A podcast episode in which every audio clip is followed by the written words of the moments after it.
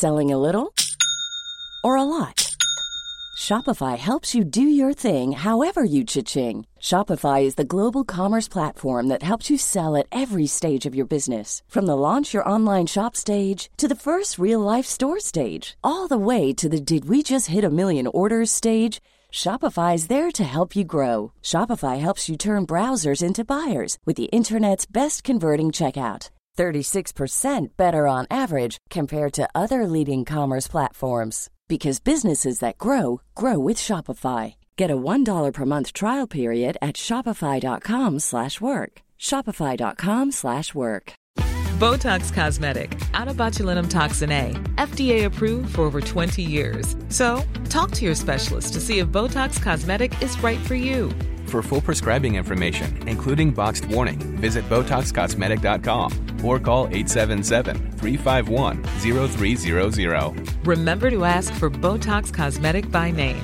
To see for yourself and learn more, visit BotoxCosmetic.com. That's BotoxCosmetic.com. The Opinion Line on Cork's 96 FM. Hear the full show on our app, by podcast, or on 96fm.ie. Now, I want to go straight to Lord Mayor of Cork, Councillor Colm Kelleher, because the Irish Refugee Council has been saying it would be a disaster if Ireland had to house Ukrainian refugees in tents or warehouses.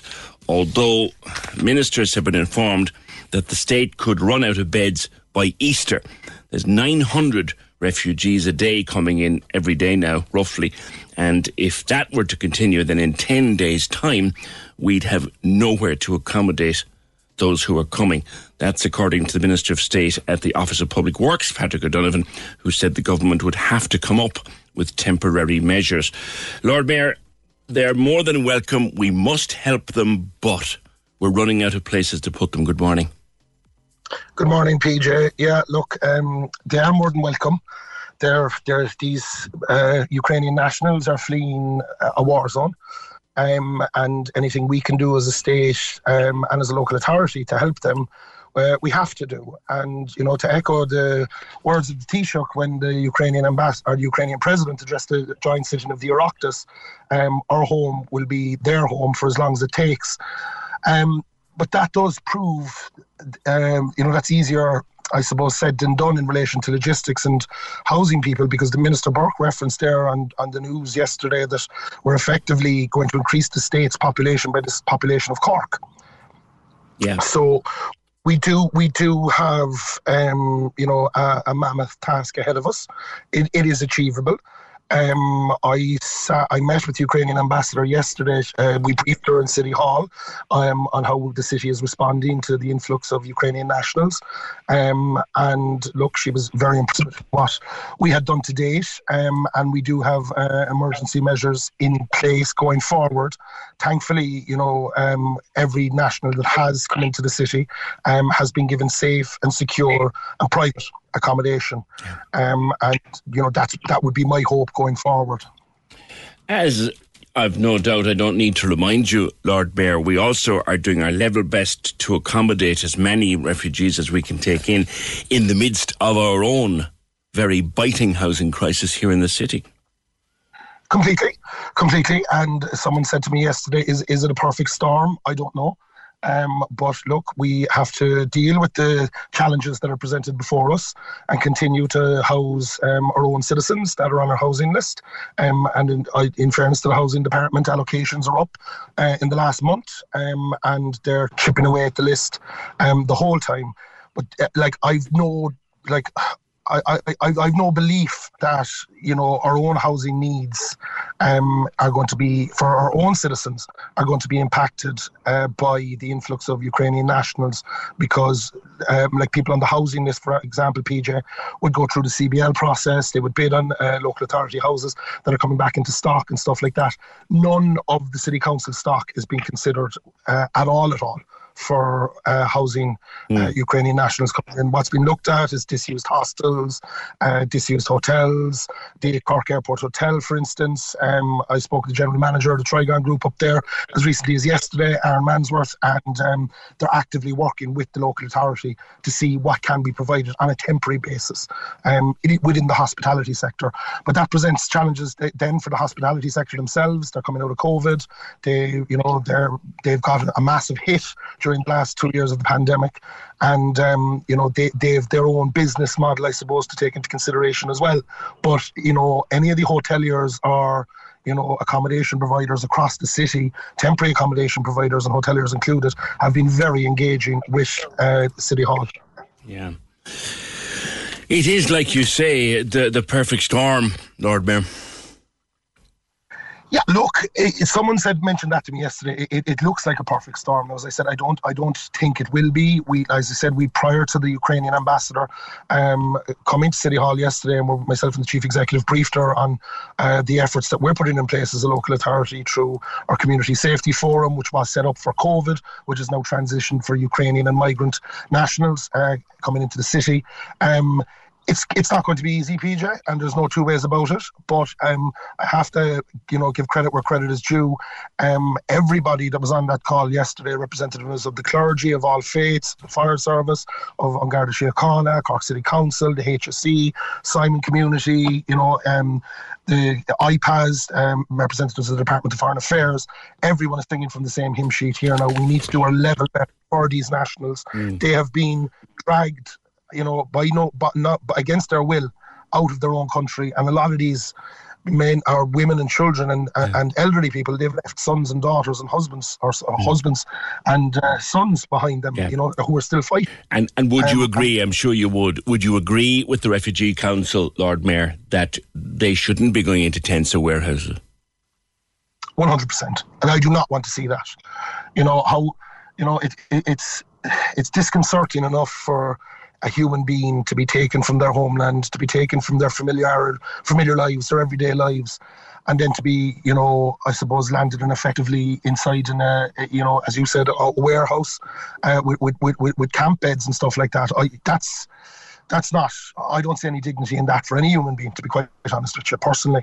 Um, and that's something that I do I do not think that we're, we're, we're anywhere near that stage um, and I hope that we, we never reach that stage If, we, if But, you're listening you know, to said, li- listening to the Minister for State at the OPW, we're only ten days out from that, realistically. you know, provide providing it, it stays stagnant and there isn't alternative accommodations um, and our alternative, um, you know, buildings uh, found. Um, but we, I know every local authority and even even Cork County Council, who surround Cork City Council as the, its neighbouring local authority, are working hand in hand with us. Um, and we're, we're, we're exploring every avenue whatsoever. Like there's people been offering up vacant houses, there's people been offering up vacant hostels, uh, disused hotels. All of those avenues uh, are being explored at the moment. Are being actively explored, and you know it's it just they need to be given you know the support and the care from our nation and from our city. Like our city's mar- uh, uh, motto is a safe harbour for all ships. Um, and I spoke with the Ukrainian ambassador yesterday, and she was telling me of a, a relative of hers who was in a, a defense legion outside Mariupol when the Rus- Russians withdrew. And PJ, I won't even say what she what she said to me. I it actually brought a tear to my eye of what they're experiencing and what they came, what the Ukrainian forces came across when they went back into Mariupol. It's barbaric and something that only a monster would do. Okay. Leave it there. Lord Mayor, thank you very much. Lord Mayor of Cork, Councillor Colm Kelleher. We have the news department. Mayor Moraid was speaking to the Ukrainian ambassador, uh, Larissa Gerasko, yesterday, and we'll let you hear some of what she had to say next. Can we just talk? The Opinion Line on Cork's 96 FM. With the Cork City Marathon, take on your next challenge this June by running solo or with a team. Register at corkcitymarathon.ie. Can we just talk? The Opinion Line with PJ Coogan Call us now 0818 96 96 96. on Cork's 96 FM. Yeah, on the subject of housing uh, the Ukrainian refugees, and to remind you again what the Irish Refugee Council has said, they've said we're only about 10 days out from having to put them into tents or warehouses. And yesterday, when she visited Cork, uh, the ambassador, Her Excellency uh, Larissa Gerasko, was asked about the possibility of the refugees being housed in warehouses. I know that Ireland um, is facing housing uh, problem uh, even before uh, such a big uh, wave of, immigra- of immigrants, uh, and um, I'm fully aware that uh, there are some problems with the accommodation. But um, I was insured by Red Cross and by the government, so they that uh, they will uh, do everything possible in order to um, to provide. Uh, I would say normal conditions of, of the accommodation. The minister or the ambassador also was all was asked about what the refugees need when they get here. Um, jobs, she was saying, are very high on their agenda. What our Ukrainians need um, is uh, English courses in order to improve uh, language skills. Sometimes there are some problems. Um, not not only in Cork, I mean in general in Ireland, uh, with the access, or not with the access to the medical uh, system, but um, to find GP or to, to, to, to register their children uh, um, at, the, at the school uh, schools because of limited capacity, of course. So so we understand this problem very well, but um, the response of uh, uh, local authorities um, really very good. So everyone try to help our people, and of course our people are looking for uh, work. Uh, which is very important. Our uh, Ukrainians, our nation, I would say, uh, a hard worker is hard worker nation. So, you know, on the second day, people try to find uh, work, and so they, they don't want, uh, you know, to, to get uh, welfare. Um, and uh, you know to spend your money i mean irish taxpayers so they are ready to work like on the second day. Uh, of course, many people uh, have problems with English, uh, so that is why, for instance, some doctors, uh, teachers, uh, other professionals, so um, they couldn't get a, a, like professional jobs. So that, is why they they need uh, um, to pass through uh, like f- further education courses, uh, something like that, uh, in order to get a profession probably a little bit less qualified. But it's temporarily because uh, most of our Ukrainians are ready to, to learn English, etc., etc., and to, to, to, to improve their uh, skills speaking in Cork yesterday, Ukrainian ambassador uh, to Ireland, Her Excellency Larissa Gerasko, uh, talking about what they need when they get here. They need English lessons, many of them, and they need jobs. They want to come, they want to work, they want to contribute when they get here. 0818 96 96 96. Uh, hello, opinion line. Loads of empty Airbnbs around, 200 of them in Kinsale. 10% of that would help. Hi, PJ. We're a small island country. We're not in the position, financially or otherwise, to accommodate. Our own are on their knees. There are queues outside penny dinners, and a lot of those who are working are already in poverty, I presume you mean. Uh, Shiona, thanks for that. PJ, it's awful for the Ukrainians, but it's typical from the government not helping the Irish, trying to free up all these houses for refugees but couldn't do it for the Irish. That's a joke of a country. And then this one, what? Why not use the multitude of underused holiday homes? The coastal towns are littered with mobile home parks. Just soak it up for a year. presumably that person wants people to give up their mobile home in Owenahincha or Youghal or Garryvoe or wherever for a season to house Ukrainian refugees. I wonder what you think of that. Can we just talk? The Opinion Line on Cork's 96 FM. With the Cork City Marathon, take on your next challenge this June by running solo or with a team. Register at corkcitymarathon.ie. Oldies and Irish on Cork's 96 FM is the big Sunday show on your radio. Big, big, big show, show, show, ra- ra- ra- ra- radio. Turn it up and take it easy with the best music mix for your Sunday morning. Sunday morning. Welcome along to the programme. Lovely to be with you on a Sunday morning. Oldies and Irish with Derry O'Callaghan. Sundays, 10 a.m. to 2 p.m. With Hidden Hearing, tuning you in so you don't miss a thing. And we've been doing it for over 30 years. Hiddenhearing.ie. Cork's 96 FM. Can we just talk? The Opinion Line with PJ Coogan Text or WhatsApp now 083 396 96 96. on Cork's 96 FM. Now, we talked about the cost of fuel many times on the programme, the increasing cost of petrol and diesel, both of which have gone up again. I don't know if you noticed it over the last few days, but the 15 cent that came off the diesel in terms of excise, that's gone back up.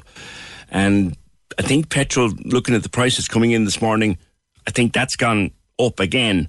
But my heart goes out to anybody who's trying to heat their house with oil because the CSO, Central Statistics Office, has confirmed that the price of home heating oil, I'm not laughing, I'm absolutely bewildered by this. The price of home heating oil has doubled in the past year. Christian McCashin is writing about this in the Irish Daily Mail this morning. Christian, that's incredible. How do people sustain that? Good morning. Good morning. It it is extraordinary. Uh, It's a case of during the pandemic, airlines weren't flying, and uniquely in Ireland, Britain as well, we use jet fuel for home heating oil. Bizarrely, it's just a quirk in the in the way that we get our fuel. But- Kerosene, right? Yeah. kerosene exactly yeah and because during the lockdown there was no there were no airlines flying. There was a glut of this fuel around. So the people who had it had to get rid of it. So the prices dropped and now we're seeing the return of people flying. So there's more demand and the classic economic solution to that is put the price up and that's what's happened. Um, luckily, that we are entering the summer now, the, or the warmer months of spring and summer, so there's less demand. But I think this this kind of elevated price is going to carry on because we had a, we home heating oil was at a very low price for, for quite a while, but a, a a thousand liter tank, which is about the fill you know. I mean, I think most people fill thousand liter tank has gone up 450 euro in over the past year. I mean, that's an extraordinary um, rise. It is. You say there was a glut, and you explained it because airlines weren't flying quite correctly. Um, there was a glut of kerosene on the market. Uh, what happened to it all, though? Because if that's the case, there should be literally tankers of it going around for half nothing. Or am I just being simpleton here? No, no, no. It, it, was stored in tanks. In fact, at one point, when the when the price of the global price of crude fell to zero, people were desperate to get rid of it because they didn't want to have it because the price was falling and they were losing money. So tankers were sitting in harbours and uh, in places full of oil with no demand for it. And now we're seeing the return of the economy opening up, airlines flying again, and so the demand has returned. And uh, classically, in the economics, the prices shot up. And unfortunately, for I think 700,000 homes in the country, that's a lot of lot of families. They're seeing their their home heating oil price go way up. Unsustainably so. I would hate to be trying to heat my house with oil, even though, like you say, we're coming into spring and summer, but I'd hate to be trying to heat my house with oil. Yeah, it would be a tough tough to do. Um, I mean, there there is a move now, as you can as you see from the government, to ask people to. To, to urge people to move to greener fuels such as heat pumps and trying to electrify the whole system and insulate their houses so they have to heat them less in the first place, which is which is a move I think we all have to make. Mm, but a costly one as well. Uh, yeah, it's going to cost a lot, but there are grants and things like that. But the the bottom line of this story is is that we are paying a fortune for our he- home heating oil now. Yeah. All right, Christian, it's it's not looking good, and I see your, your article in, in the in the Mail today talks about other things going up. Um, f- farmers are having to cut down on fertilizer. This economic crisis, I, I, I shudder to think we're only at the start of it, really. Well, I mean, the, the inflation is tipped to hit about 8%. We're at 6.9 at the moment. Uh, so it's, it's only going to go up. It's only going in one direction. And many people have never seen inflation figures like this. We thought as a society in, in economics that we had inflation under control, and it shows that it's a, it's not. And uh, things can easily get out of control. And if we don't grasp this quickly, I think things will get out of control now. Things like cooking oil, like we, we would not have known, I'm sure, I certainly wouldn't, for example, that Ukraine was one of the world's biggest suppliers of sunflower oil, which goes into so many cooking products. Yeah. That, that that was an unusual quirk in the news that came out. I didn't realize that either um, and Russia as well, that we get so much of our wheat from there. Yeah. You know, the thing is, in this country, we we have very fertile farmland, but the grain that we we grow is um, we grow a lot, awful lot of barley, which we use to grow, uh, brew beer and whiskey and things like that, and we import a lot of wheat because barley is a better cash crop. Yeah, I think. Yeah. Okay, Christian, leave it. Thank you. Christian McCashin from the Irish Daily Mail. Tayto reportedly struggling now because of a, a lack of sunflower oil and a lot of UK crisp brands as well. Um, the most popular ones. Just go into any one of your local shops, and I know, look, crisps are a luxury item. We don't need them. Fine, they're lovely. We don't actually need them, but go and see how many of your snacks, your bags of stuff, crisps and all that, how many of them are cooked using sunflower oil? Do you know what I mean? Uh, it's it's it's a lot. So there'll either be a shortage or the price of a bag of potato will go through the roof, which again is a very small thing. But you see, the bag of potato only has half what it used to have in it anyway. So if it goes up, we're in right trouble. 0818 96 96 96. Couple more messages with regard to you accommodating refugees. Uh, where are we going here? Yeah, we want harmony with everyone. I'd hate to think people in Ireland would turn on the refugees because the situation hasn't been handled properly here. John O'Donovan says, listening to the Lord Mayor listing out the people who are on board with the refugee project, I heard the HSE mentioned. Isn't it a pity the HSE were not at the meeting the other night with Anne Rabbitte? Why weren't they on board with that? But a more serious point, we've just come out of a pandemic which affected the tourist dependent businesses very seriously. If they put refugees in the hotels, they won't be doing too badly. What about all the business that depends on tourism? What are the tourists going to say? Where are they going to go? If they've no place to stay, will that not extinguish all the businesses? this hasn't been thought out at all. Well, John, reportedly around the country, the cost of hotel accommodation has started to go through the roof because a lot of hotels are being uh, taken up with refugees. I was trying to book a hotel in Dublin in November uh, for something I'm going to, and like it's eye watering the cost of hotel rooms in Dublin next winter. And So I can imagine what it's going to be like during the year. Another one I heard the Lord Mayor saying it's not right to put Ukrainians in tents and warehouses. Of course, he's correct. But why is it all right then to put Irish people into tents? I can't understand how he can say that without reference to the tented city at the Mardyke and special measures to end the suffering there. And we should be able to look after everybody. Another development in the last day or two with regard to the story of Owenacurra.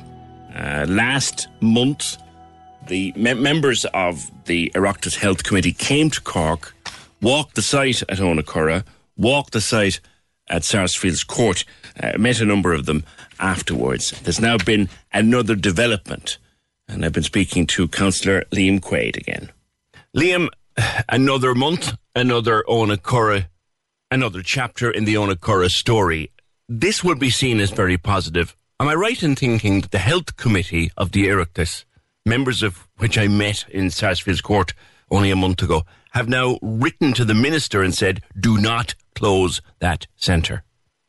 That's right, PJ. Uh, the statement from the the Oireachtas Health Committee was very encouraging for families because um, it very clearly called for that reversal of the closure. And families are so used to hearing the same kind of mechanical, detached responses back from local managers to the issues that they're raising that don't address their concerns. So it was really refreshing that the Health Committee, you know, whose words carry great weight, uh, got to the heart of the matter with such a clear and straightforward and supportive statement. And I think in that statement, the unfairness of the, the closure was very uh, clearly acknowledged. Um, something that myself and families have emphasised in our recent communications with committee members was the kind of prolonged limbo that, that residents have been left in, yeah. um, and how damaging that can be to a person's well-being for that to kind of continue indefinitely. Um, I've worked myself as a psychologist in the mental health services for many years, and in that role, or in any clinician role, if you're supporting somebody, um, you'll be very mindful of when a therapeutic alliance is coming to an end because that can be quite a destabilizing time for, uh, for for a person that you're working with, yeah. and you'll strive to plan that ending out, you know, over a, a, long period of time usually, and ensure, if possible, that the person isn't, you know, taken by surprise or is unclear about when that um, support is concluding. And what, what the Owenacurra residents have been facing since last June is not one therapeutic alliance being concluded, but all of their alliances at once yeah. with a number of clinicians. And they're also losing all their connections in the community all at the same time. Yeah. And much worse than that, they don't know if this will be happening in a few weeks or in six weeks or a few months. Yeah. Um, I think for any of us, even if our mental health is robust, to not know when you're going to lose your long-standing home and many of your important connections would be deeply unsettling. Yeah. But you, you can imagine how much worse that can be for somebody with severe mental health difficulties. Yeah. Um, so, aside from the closure itself being unjust and wrong, this uncertainty runs the risk of being profoundly destabilising to a person um, with those mental health difficulties. What's particularly strong within the statement is that the committee says that the closure is, and if I'm reading this incorrectly, Liam, tell me, the closure is in contravention of government policy. That's right. Now they they cite uh, the sharing the vision document. Um, they, uh, they, the the managers themselves cited a vision for change, which was a, a more concrete document um, from from a, a, good number of years back. But a vision for change set out exactly the staffing levels that um, were required per population um, across each service. And for a population the size of the East Cork HSE catchment, which is almost 100,000 people, um, you would have to have 30 placement beds, so 30 24 hour staffed placement beds. Um, at, at its peak, Owenacurra had 24. Uh, some of those rooms were shared but it has capacity for 20 single uh, single rooms. And um, there was 19, as we know, there when the closure was announced. And the proposal now is that we remove all of those, and they serve not just Midleton, but they serve, mm. you know, a vast catchment area from from um, Youghal to Cobh and Glenville. Yeah. Um, so it makes no sense in terms of um, government policy. Yeah. It contravenes what they call sharing the vision. Now, the minister responsible here is Mary Butler. Mm she doesn't have to take this recommendation on board. And even if she does, mm. does she have the power to order the HSE to reverse the decision? Well, uh, yeah, I, I, think that's a, that's a, a, very important kind of cautionary point because while families really welcome the statement and it's been very uplifting, um, they've been on a very difficult journey and they're aware that um, while the health committee's words, you know, are significant and they have authority to them, um, and, and all the more so, I think, because the committee is made up of TDs and senators from yeah. all parties, yeah. government and opposition. But as you said, the power to intervene um, directly, the, the, power to compel the HSE to take any action, um, that that isn't uh, within the, the gift of the committee. But it does lie with government. Yeah. And the HSE is is is meant to be accountable not just to the public but to public representatives.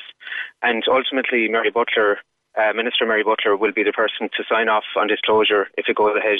Right. And I'm really, really appealing to her to take on not only um, the Health Committee's very strong statement, but the whole accumulation of facts that we've had over the past nine Does, months. does Minister Donnelly not have a role here, or is it entirely Minister Butler's gift? I think uh, Minister Butler would be the, the most uh, directly responsible, and obviously mental health is is um, part of the overall department, you know, Department of Health. But I think it, it she, she does really have the, the last call here. Um, So she can, if she wishes to do so, chooses to do so, she can ask the HSE to ref, to to reverse the decision. Unfortunately, she has no power to enforce that. no, she does have the power to enforce it. Well, she does. Yes, absolutely. Okay, that, that that's strong because I know she can add. There there is always this separation of HSE and department, but Well, she she has the power to tell them not to do this.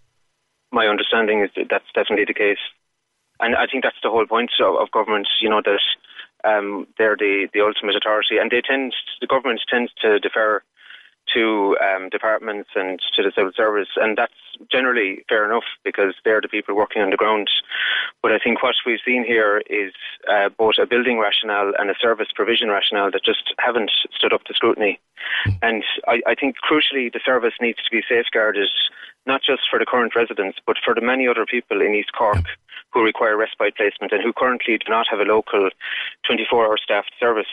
Um, like in one way, at least for current residents, their plight is receiving a lot of coverage and recognition. But this other group of people who are, you know, perhaps living at home with aging parents who are unable to cope, or maybe languishing in long stay wards or in and out of acute um, admissions, they're invisible and their needs are very significant. And if currently, if you live in, in, in North Cork, you have access to um, 42 community based uh, single ensuite placements. Now, that service, um, it, it's spread across three towns in North Cork. That's highly valued. There's there's generally a waiting list of local service users to, to get into those placements, um, and people sometimes stay there for quite a long time because they need that. But if you're in East Cork at the moment, you have no local community-based option. The last time Owenacurra took in a new client was last February. It is nine months approximately, Liam Quaid, since you and I first discussed this uh, this situation. Is there are there grounds for hope today, like there haven't been for quite some time? I, I would definitely like to think so. Um, I, I think the experience so far of some of us working on this campaign, and particularly for families, is that we're meeting closed doors um, at every turn. But I, I do think I, I really want to commend the, the health committee and the mental health committee, and and also you know that that there are other issues I've raised with the public accounts committee, and they're pursuing those. But I I, I think they've really um, given families a sense that there there are people in authority who who are willing to to not just take all of this at face value, um, and to to really scrutinise what's going on. Um, and I, I I think it's a credit to families how much they've really um, expressed the, the, the human impact of this and how that has you know helped helped to reach uh, the, the committee members as well. And I think it's a huge credit to, to your show and and to the coverage we've gotten in the Examiner in particular, um, and and on C103 as well. Um, that we- we've been able to put that, that human impact out there. Liam, we'll live in hope as always, and we'll talk again, no doubt, on, on this ongoing story. Thank you very much. Thanks very much, PJ. That's uh, Liam, Liam Quaid, Councillor Liam Quaid of the Green Party, the man who brought this story to us uh, last July. And we said then, and we repeat now, we will not let this one go until it's resolved some way or other. But it does look promising. It's now in Mary Butler's lap, it's on her desk. Please do not let the HSE close this centre, coming from the Health Committee, which is one of the most powerful committees in the Oireachtas. What will she do? We can only wait and see. The Lough Scout Group is opening its doors to uh, Ukrainian refugees who want to join, and there will be no registration fees. Aoife Rigney. Aoife, good morning.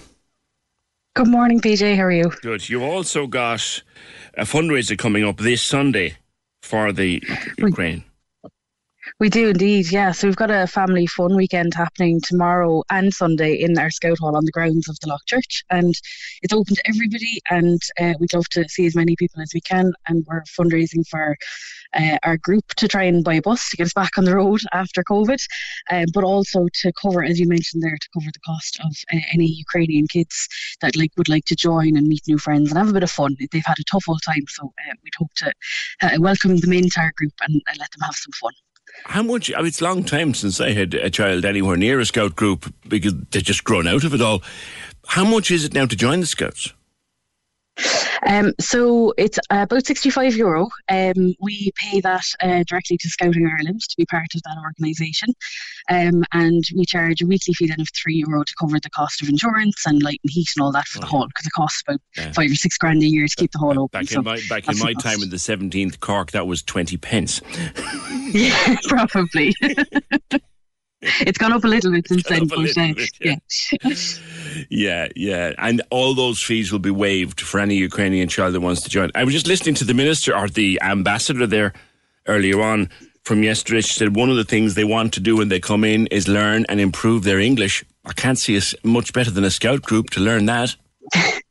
well, they'll certainly learn some local lingo anyway, for sure.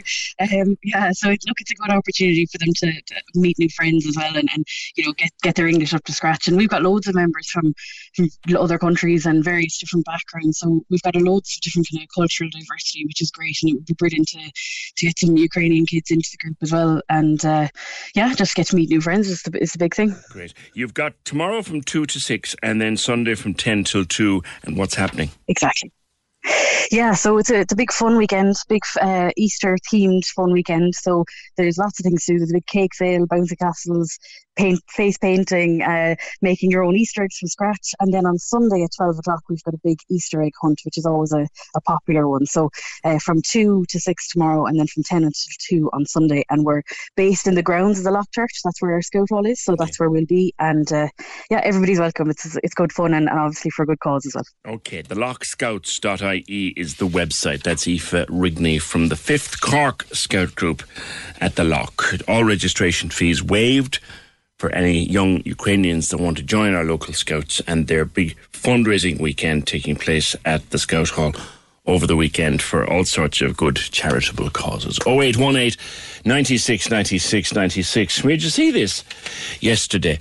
Um, which, now, before I read this out, I'm saying it's a great idea if it can be done. And you are hearing a but. So the Minister, uh, Minister of Social Protection, Heather Humphreys, wants to make a hot school meal available to every primary student student in the country over the next number of years. She was speaking when she was reviewing the school meals program or launching a review of the school meals program. Around 230,000 children presently supported and costs about 65 million a year, this school meals program. And she wants to expand the program so that eventually every primary school in Ireland can avail of a hot meal a day free for any pupil that wants it. What would we think about that? On the face of it, a lovely idea. It's a great idea. And for some children, and I know talking to people that work in child support and family support, that might sometimes be the only hot meal that that child gets in the day, or the only decent meal that that child gets in the day. And for children who receive it, it is very important. Should it be available to every child in the country, which is what the minister seems to think it should be within a number of years? Not qualified to say, really. My children are long gone from primary school. And thankfully, we were always in a position, we were in the privileged position to always be able to feed them well, give them a lunch. They, we never needed to avail of any program like that. But what if, should it be available for every school child in the country that wants one? A hot meal in primary school once a day. Your thoughts, welcome. Can we just talk? The Opinion Line on Corks 96 FM. With the Cork City Marathon, take on your next challenge this June by running solo or with a team. Register at corkcitymarathon.ie.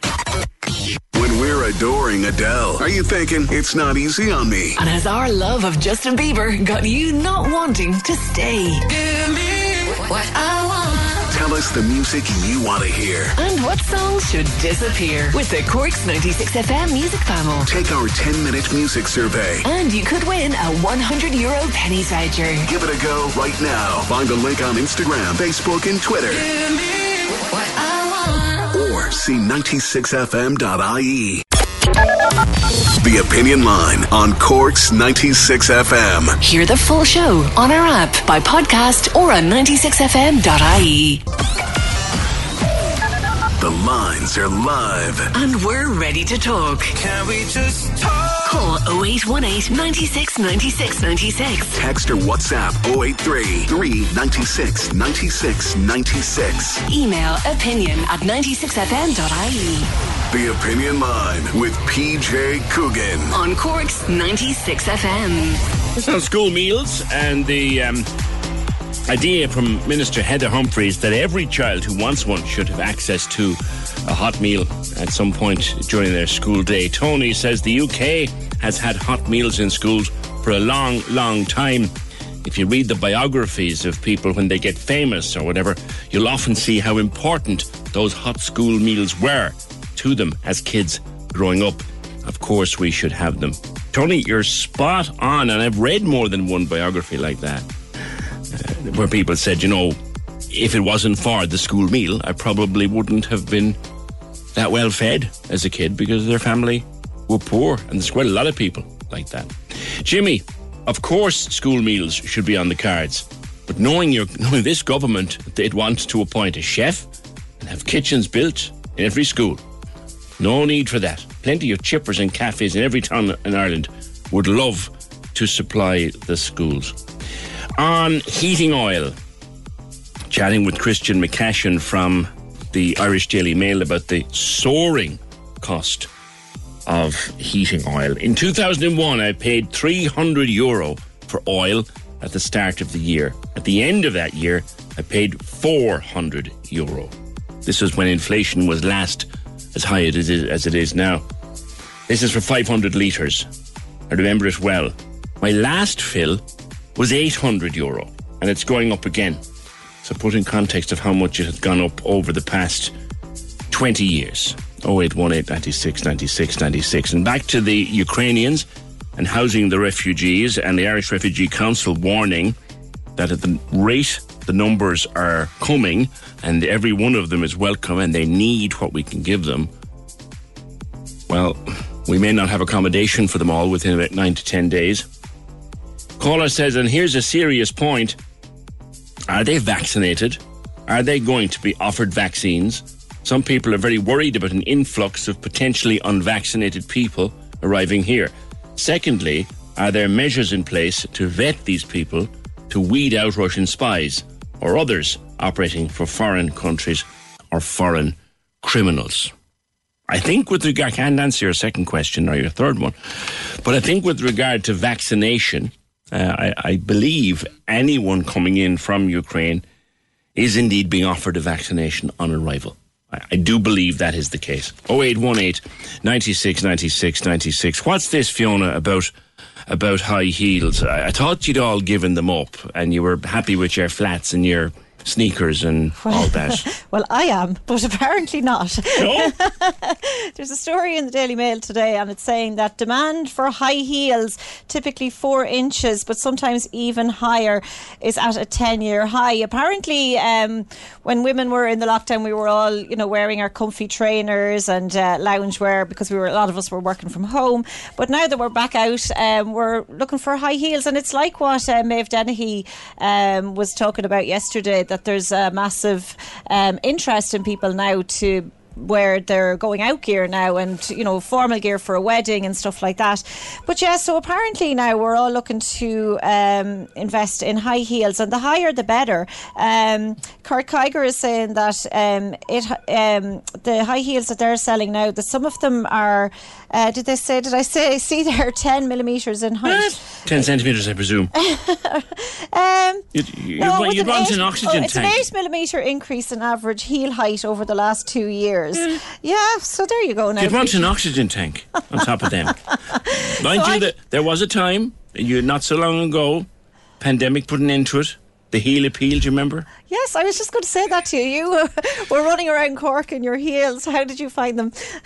we used to go around the quad at UCC a couple of years, and we did it down. The first year of it, we did it down Patrick Street. I mean, it was the most lunatic thing I've ever done in my life. Running through the English market in a pair of high heels, I will never forget it as long as. And no, I'm not doing it this year.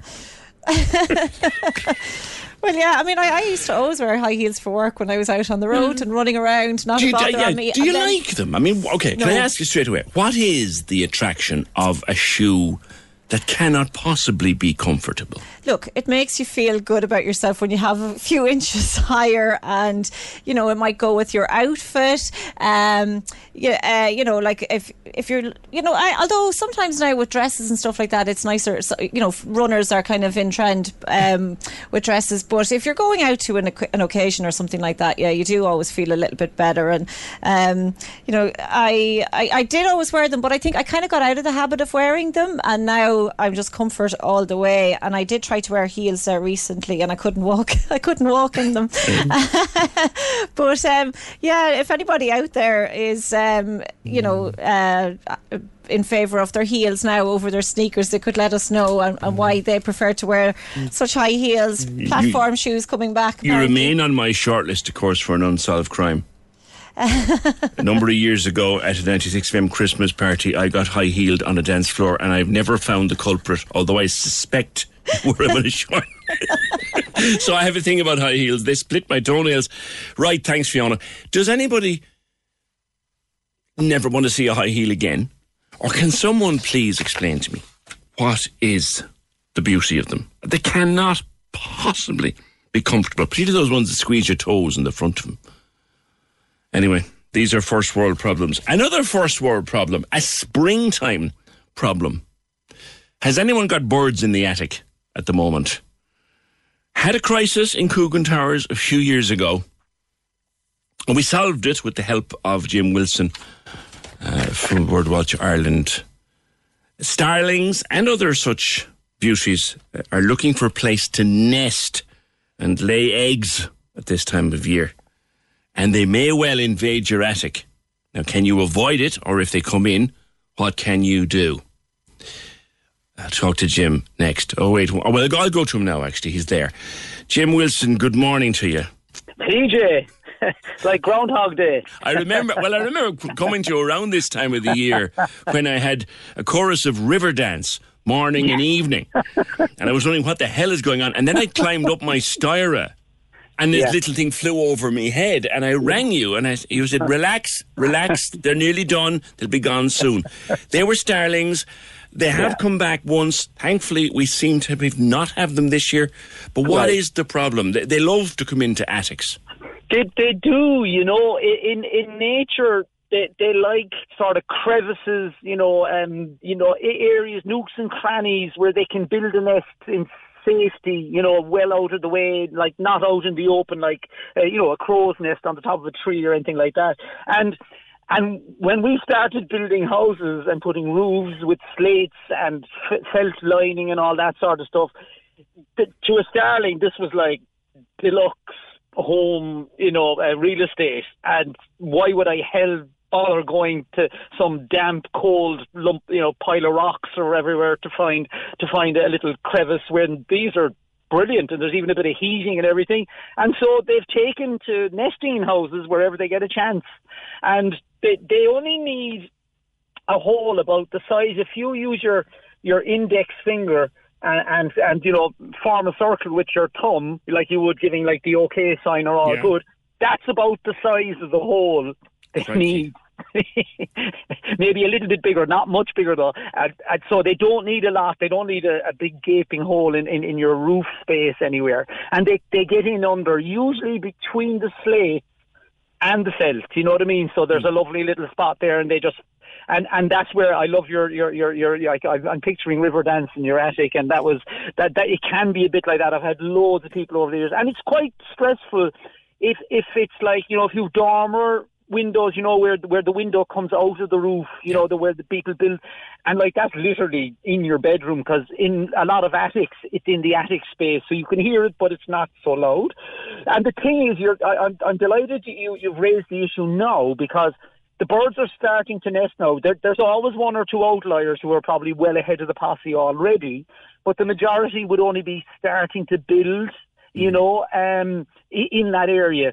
And if if it's a if it's an absolute serious problem and you you think you're not going to survive the, the the month or so or six six weeks that they're going to be there, well now is the time to go looking and and just just listen. And if you're not hearing if you're not hearing chicks and stuff like that, the chances are they've, they're only just putting building material in there, and you can watch. So if you see them coming and going with nest material, they, then they haven't laid an egg yet. If you see them gathering around the eaves of the house in the mornings, for example. yeah, yeah. You'll see them. They they kind of they'll they'll, they'll kind of skip along the gutter, looking looking looking underneath. You know, exam literally doing a, a full a full check of your roof to see is it sealed, and if it's not, and they find a space, well then they'll they'll start. Uh, They Mm. they call it prospecting for a nest. It's like prospecting for gold, I suppose. Uh, they're looking for a, a new home for the year. Do they Uh, come back to the same place? they they they they off they it's kind of a 50-50. A lot of birds don't use the same space. They they might build a new nest next to the old one if it's a big enough space, but they rarely use the exact same nest, for, especially small birds, year after year because it's been used once. They're co- they're very clean creatures overall, believe it or not. Hmm. So they're not going to use one that has had a, had a whole big messy family in it the year before. Yeah. They, they they leave it for a couple of years and then they might come back, but not always two years running. But they can. Never say never in nature because someone's going to ring you up now and say, "Oh, he hasn't a clue what he's talking about." We get them every year. Well, well, know. I remember the year that they did come in and, and nest in. Yes. They, they actually nested right in the angle, and they robbed a fair amount of attic insulation to pad themselves out, which you know, nice for them. Uh, and Yeah. my, my daughter, who happens to be a veterinary nurse, Yes. got in and had a look, and she Yeah. said, "Come away now, just leave them alone." She said, "They're they're they're there," and we did. But like I Yeah. said, now they learned to fly inside the attic and all this kind of carry on. now, know. to be fair, they didn't do a whole pile of harm, and I think that's a keynote, isn't yeah, it, Jim? It is. It, it is like they're they're they're not going to eat your, your your attic space or your rafters or your joists or all those things. They're they're not going to do anything like that. I mean, they're tiny little creatures. They're very small, uh, and the the imprint they will leave, even from you know, from a pooping point of view, uh, they, they, they, you might get it on your clothesline. That's where most people get annoyed with them. Actually, is the coming and going from the nest. Most birds will uh, lighten their load. they'll, they'll they'll do a poop just before they fly or as they're flying out of the nest. They won't poop inside there. They'll keep that clean. So, so the thing is, a- any droppings and that will will all occur outside. So they won't be crapping around your attic.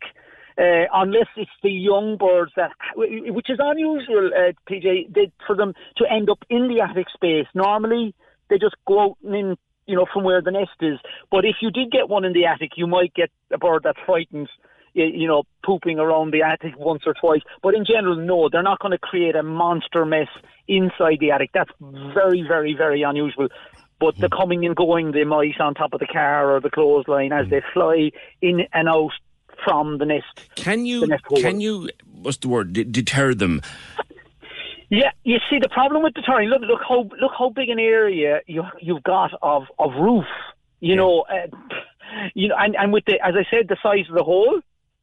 You know, it, it, you- you'd want to go around your roof and examine every little spot, and you still might miss an area where they get in. My my my mother-in-law, God bless her, she used to put um, lit, you know, the little kids' windmills. You know, the little uh, kind Yes. of, you know, the ones on a stick. Yes. She, she put one of those on the on the corner of, of the gable. She got she got her husband to go up and, and put one on each corner, and she said it worked for her.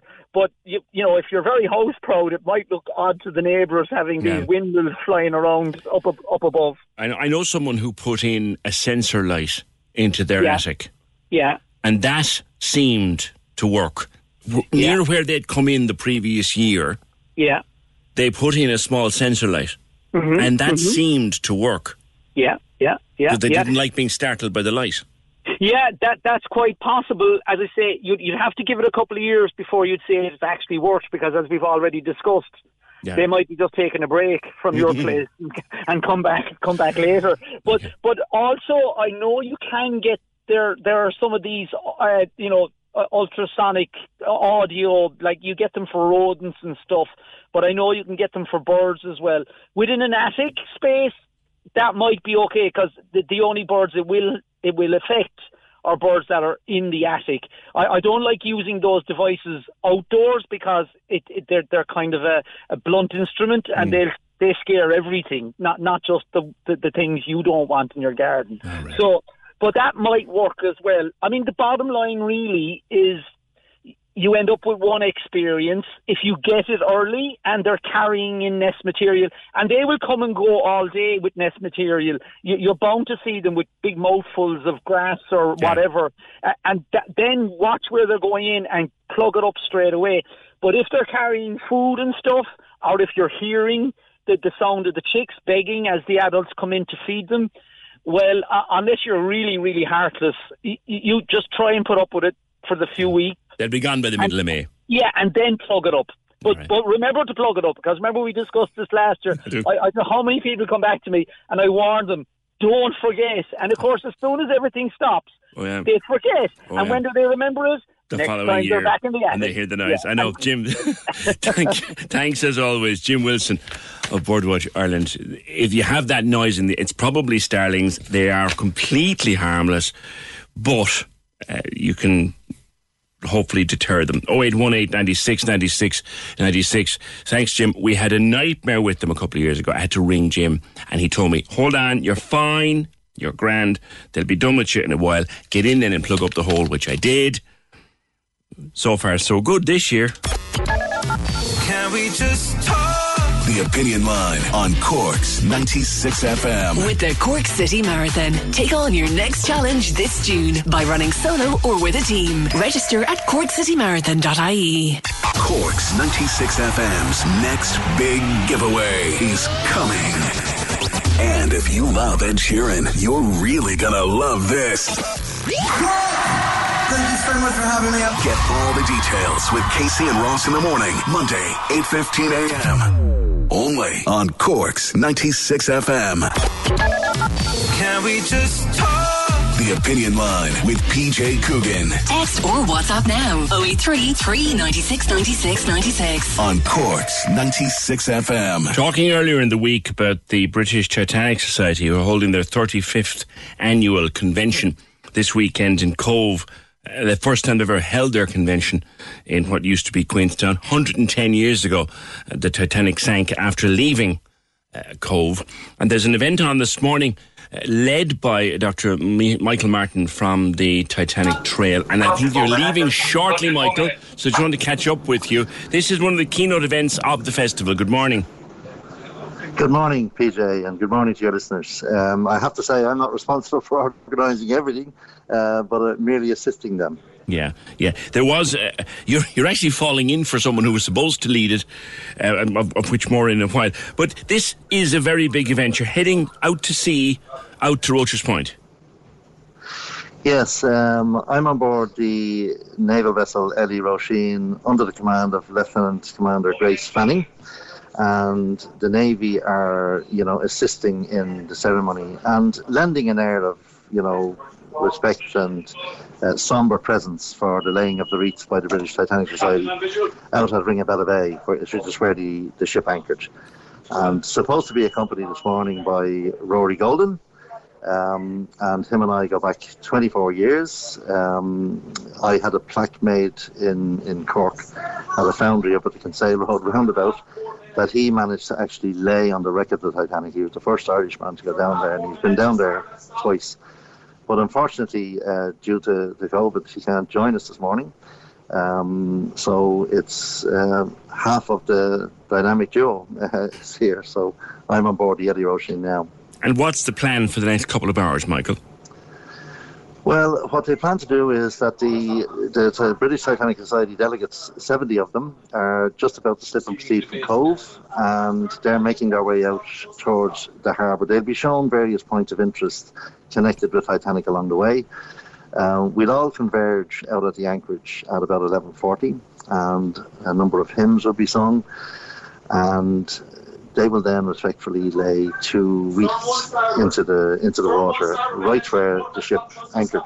I'll be laying a wreath from the naval vessel, and there's a an ancient naval tradition of um, a single pipe. It's like a it's not a musical instrument, but it's a single pipe that's used, and they'll pipe the still. It's called, and it's sort of a mark of respect.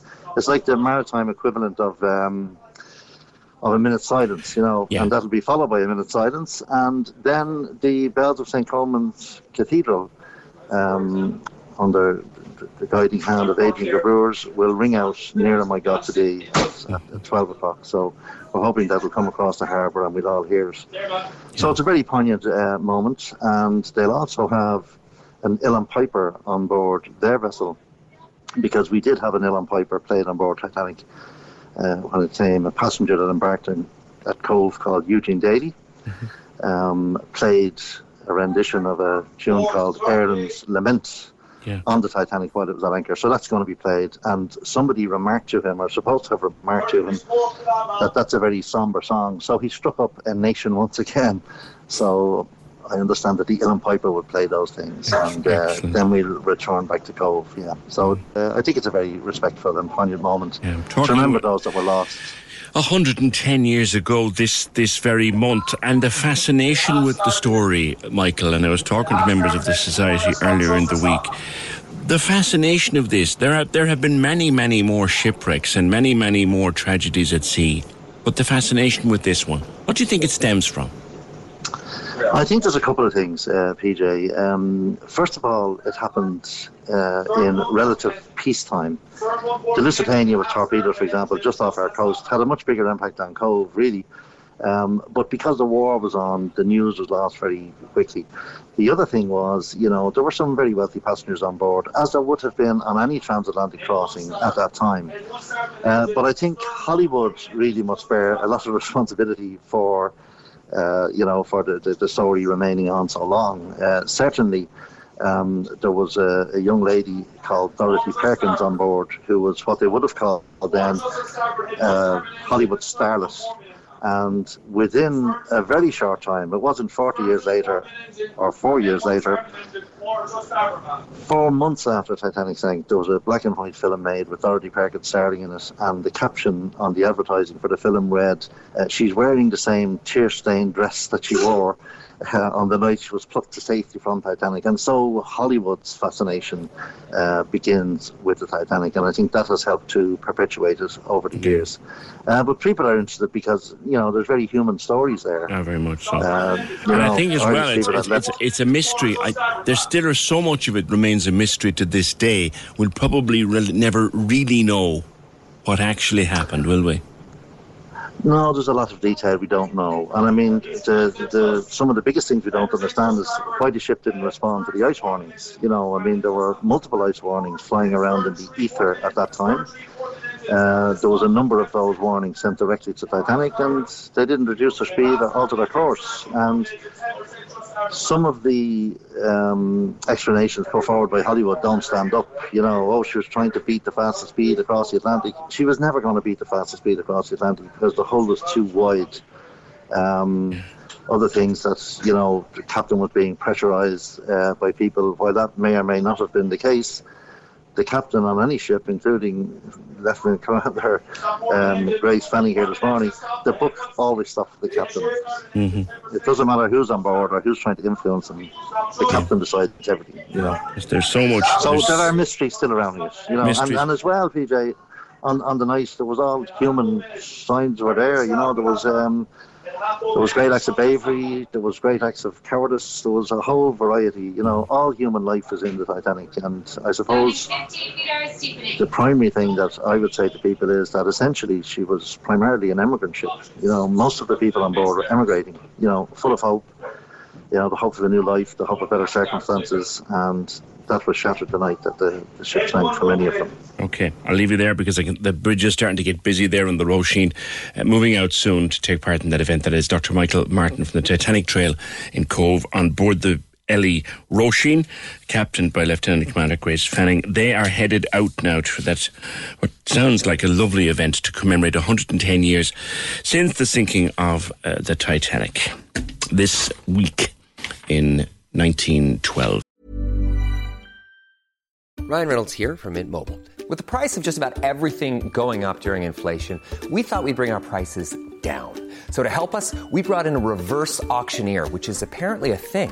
Mint Mobile unlimited premium wireless. Ready to get 30, 30, bit to get 30, bit to get 20, 20, 20, bit to get 20, 20, bit to get 15, 15, 15, 15 just 15 bucks a month. So, Give it a try at mintmobile.com slash switch. $45 upfront for three months plus taxes and fees. Promo rate for new customers for limited time. Unlimited more than 40 gigabytes per month. Slows. Full terms at mintmobile.com. I must pause for a moment uh, to remember a man who has passed away.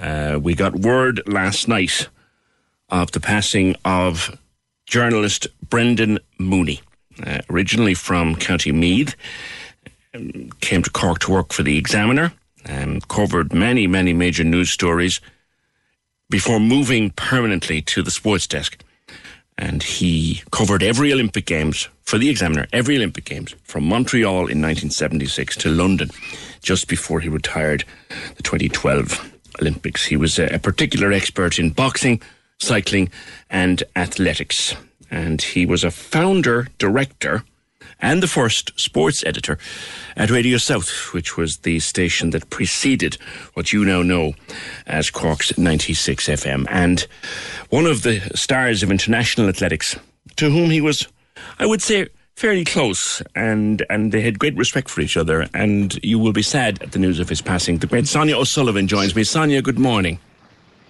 Good morning. Thank you for taking my Um, call. PJ, yeah. Brendan was Yeah.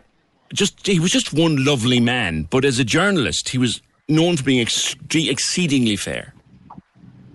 He was he was oh he was very I would say very very kind to me. You know, Brendan was just such a nice gentleman that um you know you didn't really know you were talking to a journalist. He was you know nearly I was talking to someone there before about how he, he really felt kind of part of your I suppose for me traveling around Europe and around the world you had people around you who were you know they became your family when you're traveling. And and Brendan was one of those you know people who would I would definitely include in that. He was someone who you know wherever I was in the world it, he was a friendly face. And you know you you look forward to talking to him. And he always I suppose when you know it's not easy for athletes to talk to journalists. And you know in my younger years I definitely would have put up a wall at times of who I would talk to. And what I would talk about. And but Brendan he would always put you at ease and you just felt like you were talking to a friend all the time and he was always so caring and you know just always looking at the positives no matter what. Yeah. um, and maybe maybe you know by you know I suppose me talking to Brendan like that in a way it kind of influences how you approach certain things and you you then try and look at the positives yourself in life you know no matter how bad things are it's kind of like well there's got to be something good here Yeah. and um, Brendan, you know, he's, you know, a good friend who, you know, I actually haven't seen or spoken to him for a long time, um, but I could still hear his voice in my head when I heard the news last night. You know, you could, he was, he just had a way of talking to you that kind of, you know, it was just nice. It was like he was like a, you know, an old family member who was just so happy to see you, and you know, never, you never felt that he was looking for something from you. But he was just so so happy to see you, and um, and uh, and also you know to see all the athletes do well. You know, he really just wanted positive things from the athletes. On a night when things mightn't have gone so well, or a day, he was probably the one journalist who would come up to you, and before he even asked you a question, he, he there was something about him. You'd talk to him even on the worst night, wouldn't you? Oh, 100%. Yeah. I mean, you know, he was there in Atlanta. He was there. My father was there. My mother was there. But Brendan, you know, he was probably as close to my family as he would have been to me. You know, they, everybody, you know, was good friends with Brendan. And, you know, he, he didn't just see you as an athlete and someone he had to report on, but someone who he, he saw it as it was part of your life as well. It just wasn't the sport that he was reporting on, but it was just he saw you as a person, I suppose, and you know the the value of that of getting to know the person as well as the athlete. And so, yeah, no, I mean, Brendan, he was there all over the world. You know, wherever I turned up to run, Brendan was definitely there, um, alongside you know some other great journalists, Peter Byrne and. Um, uh, Tom O'Riordan, and you know, I used to call them the usual suspects because you'd see them all coming together. Okay. and, and we and, and we had some great times. But Brendan, you know, he was always the one to kind of calm things down when there was any bit of a panic going on, and kept things on an even keel. Yeah, he did that here too in his few years that he was with us. He was just one sweet, lovely, lovely guy. Sonia, thank you. I know you're in Cobh at the moment. You're on home soil. You'll have a chance to pay your respects to him, I suppose, over the next couple of days. Um, uh, when are you back to Oz? Um, I I'm not for a while actually. Um, I'll be I'll be around here for a while. I'm going to America. And um, but yeah, I just like to um, you know express you know sympathy to Brendan, to his family and friends, and you know really sorry to hear this news. And um, yeah, it's just a, I think it's a sad day for anyone who you know spent any bit of time at all with Brendan over the years. Indeed, indeed. Sonia, thank you very much for taking our call. That's uh, the great Sonia O'Sullivan and Brendan. Of course, uh, the most important people in this world were his wife Anne and his four children, Joanne, Caroline, Brenda, and Richard, and his seven grandchildren. And he was a, a pal to many of us here, but in particular also our thoughts with Anne, and of course been worked for the Irish Sun and a regular contributor on the opinion line. So our thoughts with the Mooney family uh, today. Can we just talk? The Opinion Line on Cork's 96 FM. With the Cork City Marathon, take on your next challenge this June by running solo or with a team. Register at corkcitymarathon.ie. Access all areas on Cork's 96 FM. Your guide to nightlife on Leeside. Hi, it's Michael here with an update on Cork's entertainment. Chris Kent returns to the Everyman with a brand new hilarious show, Christy Doesn't Live Here. Chris is set to do two nights at the Everyman, with the shows taking place on Friday, April 22nd and Saturday the 23rd. Access all areas. The inimitable Macy Gray comes to Cork this summer with a very special show at Cypress Avenue on June 14th. A must-see live show and not one you'll see too often on Leeside. You can get your tickets now at cypressavenue.ie. Access all areas. You can contact us here at Access All Areas if you have a show, play, exhibition or gig coming up or any live streaming events by emailing us at aaa at 96fm.ie. Access all areas. Your guide to nightlife on Leeside. On Cork's 96 FM. Can we just talk? The Opinion Line with PJ Coogan Call us now 0818 96 96 96. on Cork's 96 FM. A story in the news this week that sounds like an episode of Star Trek. Astronomers have spotted what could be the most distant astronomical object we've ever known. A new galaxy to be called HD1, which is something like 13.5 billion light years away. That's a long way away, lads. David Moore, editor of Astronomy Ireland magazine. Uh, can you tell me more about this, David? Oh, he's gone there for you. He was on. He was on the line. I'll give you more once we try to get him back. They reckon that there are a couple of different ideas as to what it might be. A developing galaxy. Certainly, it's something that they've never picked up before. It's being described in a, a major journal and letters of the Royal Astronomical Society. So, the the most high powered people in astronomy are looking at this and wondering what exactly is it because it's a long way away and it's huge and it's doing very exciting things. David Moore is there now. Hi, David. Hi. Exciting times. What is this? Do we know yet exactly?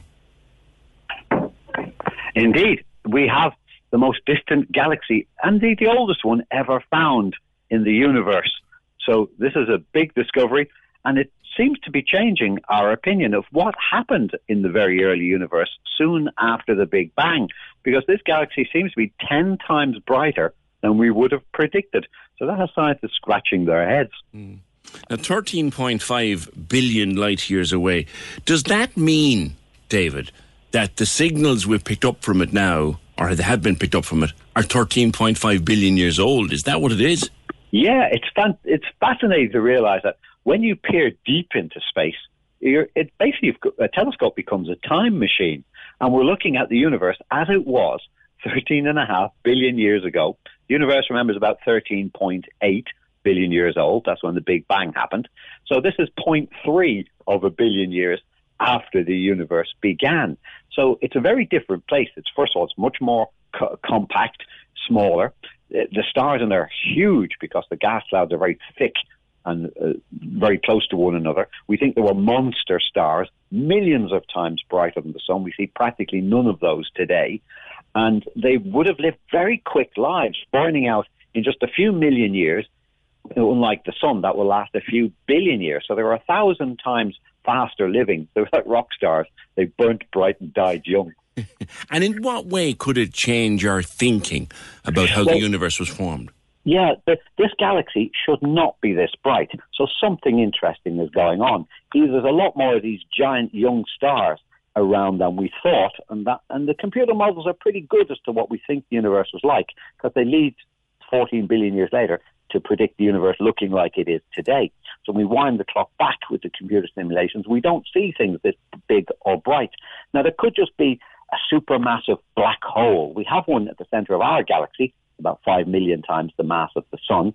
But this one would have been 100 million times, so 20 times bigger. And we just don't think they should have formed that soon because they're formed from old dead stars that collapsed together. And 0.3 billion years in, it just we didn't think that that should happen.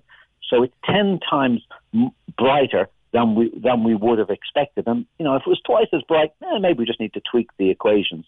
But 10 times brighter, that means a serious rethink is on. I'm hearing a voice in my head, David, of Montgomery Scott, Chief Engineer Montgomery Scott. You cannot change the laws of physics. This thing might. Well, it, it, would. They'll have to still obey the laws of physics, but the initial conditions might have been different to what we think. There could been, there's this crazy stuff in the universe, we don't know what it is, called dark matter. And it's very important to these models of how the universe came to be like it is. And maybe there was more or less of that around. It may do something exotic over tens of billions of years that we just can't see today. Uh, and this could be telling us what that is. So there'll be a lot of people in different areas of astrophysics trying to come up with solutions to this particular problem. It may just be an anomaly. Not all galaxies are going to be the same. We could have just found the, the one that was extremely bright. In fact, since it's the most distant, it could actually be an anomaly or we'd see more of these things around. One good thing coming up, though, is the James Webb Space Telescope, which was designed to look at the early universe. The universe is rushing away from us, so all the light gets red shifted. So blue light ends up being not just red light, it actually goes into the infrared where we can't see. But the cameras on JWST are infrared cameras for that very reason. So within a year, they'll certainly be looking at this object and examining it in far more detail than we can with today's telescopes. Fascinating, absolutely fascinating. You've an event, I think, this evening as well for people to come and have a great view of the moon. Why is it such a spectacular view available to us this evening? Yeah, we've two big events coming up in the short term. There's actually an eclipse of the moon in May as well. Uh, you can ask me about that in a few weeks' time. But tonight we're setting up telescopes to look at the moon, admittedly in the Dublin area. So that would mean heading up toward the M50. But on Monday night, there's actually a lecture about Einstein's theory of relativity and gravitational waves aimed at kids and families. That's all on the website. But tonight, this time of year, spring, early spring, is a great time to see the moon when it's a quarter moon. And that's when you get the best view in a telescope or binoculars. So if you have your own, you have a look over the next few nights mm. because where the dark side meets the bright side, that's where long shadows get cast. And so the mountains stick out in stark relief. You can see the craters. Some of the craters have mountains inside them, and we'll have telescopes that are thousands of times more powerful than your eye. And I've seen multiple peaks in the mountain range in the middle of one crater with these telescopes. It really is awesome. So if anyone's got an excuse to get to Dublin tonight at 8 o'clock, uh, Astronomy Ireland, check out astronomy.ie for directions to our headquarters. We're on the outskirts of Dublin, so you don't have to go into the city centre. Traffic will be easy. Uh, and that's our annual moon watch. We do it again every spring. Yeah. And tonight, the, the skies over Cork will be clear, so we'll see that lovely crescent shaped quarter very clearly tonight. Absolutely. And I said, if you've got your own telescope, and they're relatively cheap now, when I was a kid, in real terms, as a fraction of your income, they were 10 times more expensive because they were made in very well paid, expensive countries like Japan. Today, the Chinese bang them out in good quality, in vast numbers, and you can get a telescope. Every household should have one at this stage. You get a decent pair of binoculars these days for 20 quid. It's unheard of. And then you could take up the hobby and join Astronomy On. We have a fantastic magazine. Details are on astronomy.ie. Okay, David, good to talk to you as always. David Moore, editor of Astronomy Ireland magazine. Galaxy HD1. It's 13.5 billion years old. So we're kind of looking back in time. Fascinating. I am thinking of Scotty, though. Those of us among us who among you who are Trekkies and watching Picard at the moment, Series 2. It's just mega. But it, uh, you can't change the laws of physics, Jim. 0818 96 96 96. Just on the question of vaccination, someone asking earlier on whether the refugees are vaccinated. Uh, someone come back to me here. This person says, I was helping Red Cross in Kinsale at the weekend as a translator for Ukrainian refugees. The main question from them was they're not vaccinated, they'd like to get one as soon as possible. So hopefully the authorities will look after this. And I did read, as I said, I saw a piece on one of the papers during the week that uh, vaccines are being offered uh, on arrival to anybody who wants one. 0818 96 96 96. A couple of you interested in the, the high heels. You know what? It's the fun stuff that makes a Friday.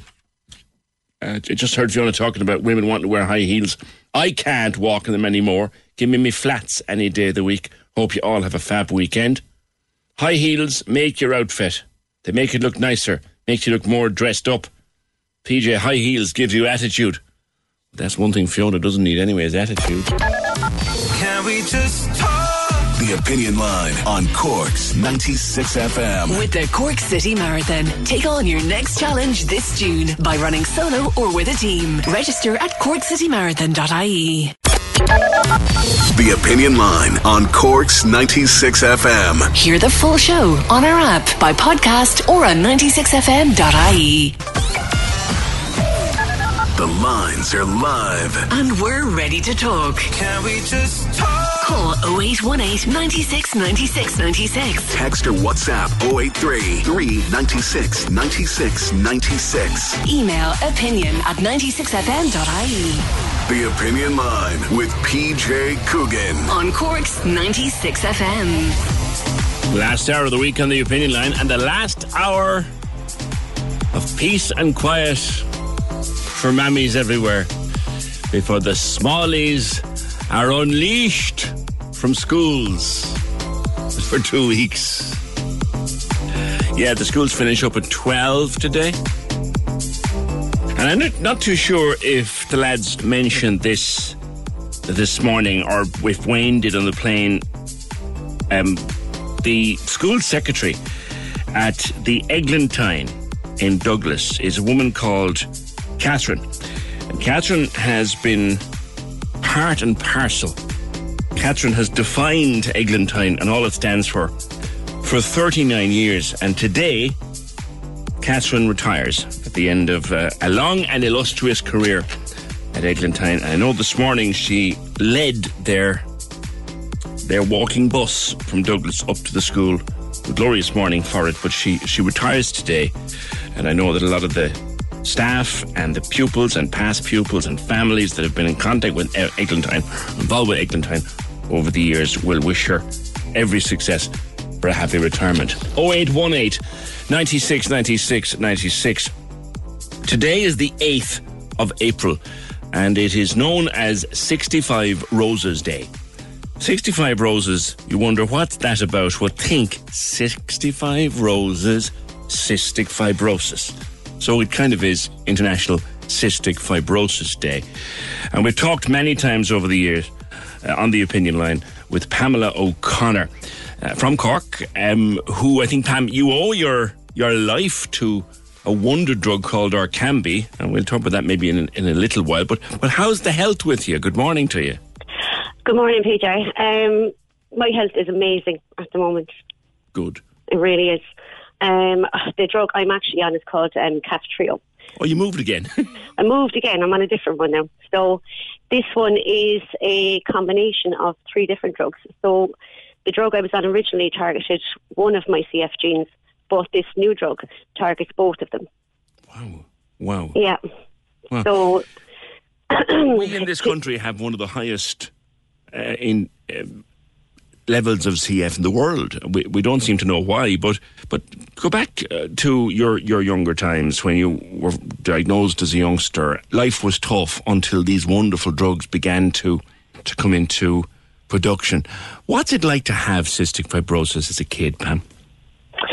Um, well, I was born in 1983, and when I was diagnosed with CF, the life expectancy was quite low. So, like, my parents were told that I probably wouldn't live into my teens.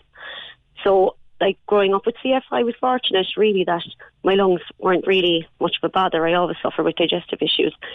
Um, but, like, CF is, it's a progressive disease, and it's as you get older, that's when it starts to affect you. Um, and I've kind of had a lot of ups and downs with my health down through the years. And I was lucky enough um, when I was, how I'm trying to think now, it was actually my son's 10th birthday that they announced that the government had approved a wonder drug called Kalydeco. Mm-hmm. And I started on Kalydeco. I was really, really ill at the time. I had about 30% lung function. I was really, really thin. I picked up a horrible superbug um, called C. diff. I don't know if you know what that is I now, do, PJ, indeed. but yeah. I do indeed. Yeah, and it just really went downhill from there. And I started on Kalydeco, and it was amazing what that drug did for me. Um, it was almost like I didn't have CF anymore, Wow. which was amazing. Because the drugs are very powerful once they once and they are very specifically targeted. Like you said, you've you've two main symptoms of your CF. Yeah, yeah. So, like with CF, it's it's a genetic disease, obviously, and as you said earlier, we have the highest incidence in the world. Um, so, one in sixteen people in Ireland carry the cystic fibrosis gene. Um, I think partly the reason for that is because we've got a very small gene pool as well. Like, there's not very many people. You know, there's what four million Irish people in the country, so that could be why it's so high as well. Um, and I was fortunate enough at the time that I carried the G551D gene, which is the one that Kalydeco worked for. And there was only at the time, I think, 100 people in Ireland who carried that gene and were able to benefit from Kalydeco. Um, but the Vertex, the drug company that developed Kalydeco, um, they had they once they knew that they could correct the fault in the gene, which was the problem, then they knew that if they could correct one, maybe they could start correcting others. And there was a lot of money poured into it, and a lot of work went into it. And um, you know, I got so well from Kalydeco, and I found it very difficult to look at my friends who also had CF who couldn't benefit from yeah. Kalydeco. Yeah. You know. Yeah, yeah. Because it, it it is such a, a, a strange disease in that two people next to each other in the same room can have two entirely different sets of symptoms. Yeah, yeah. Like myself and my brother both have cystic fibrosis, and tr- like when we were growing up, like I said, I suffer with digestive issues. I have diabetes. Jason doesn't. Jason had very bad lung problems from a very young age, and it was just strange that both of us have CF. We both have the same genetic makeup, but we both suffered in completely different ways. Wow. Wow. Yeah. Now you're speaking, I know, at an event to mark 65 Roses Day. Um, Yeah. Tell me about that. It's a sold out event. Yeah. a sold out event. So it's the 65 Roses Ball. It's in the Metropole this evening. Um, so there's a link on Eventbrite for it as well to donate. There's amazing prizes that are going to be there, and I just said, you know, like I suppose it's it's grand to say we're going to do a fundraiser and whatever, but when somebody's standing in front of you saying, "Look, I have this disease," Hmm. you know, I have it. Um, this is what all the fundraising, all the efforts that other people have made, like like donating money, fundraising, raising awareness, has saved my life. Like when you were born like that now in 83, your parents were, were told you might not see your teenage years. Yeah. Here you here you are talking to me in, Yeah. in the best health you've been in a long time. Yeah. So for a youngster being diagnosed these days, the It's prospects are a whole thing. lot better. Yeah, and even now I'm like, I'm I'm going to be 39 this year. I never thought I'd live to see 39. Yeah. Do you know what I mean? And like last year, I like through COVID and stuff as well. No, I had COVID twice, and um, yeah, I had it twice. And, and I would have thought you would have been one of the most vulnerable people if you got COVID. Yeah, and I like the first time I got COVID, I was really sick. I was really, really sick, and it did damage my lungs a bit more, and I started suffering a lot with lung bleeds and stuff. Um, and last April, it was actually uh, the first of April, Fool's Day. I was out walking, and I suddenly broke my ankle. And three weeks later, I, I was sick, and I knew myself I wasn't well, and um, I ended up going into hospital. And the nurse, when she saw me, she couldn't believe that it was me because I just looked so unwell.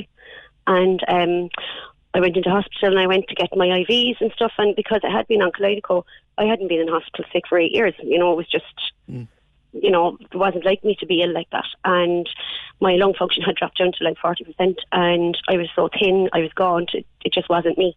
And um, the day the day after I went into hospital, um, I woke during the night. I had a headache, and I asked them for um, a painkiller. So I got Norepin, whatever. And um, about two o'clock in the morning, I turned over to go to sleep, and I just felt this massive rumbling in my chest, and I knew I was like, "Oh, here we go." And I started coughing up pints of blood. God. And it was.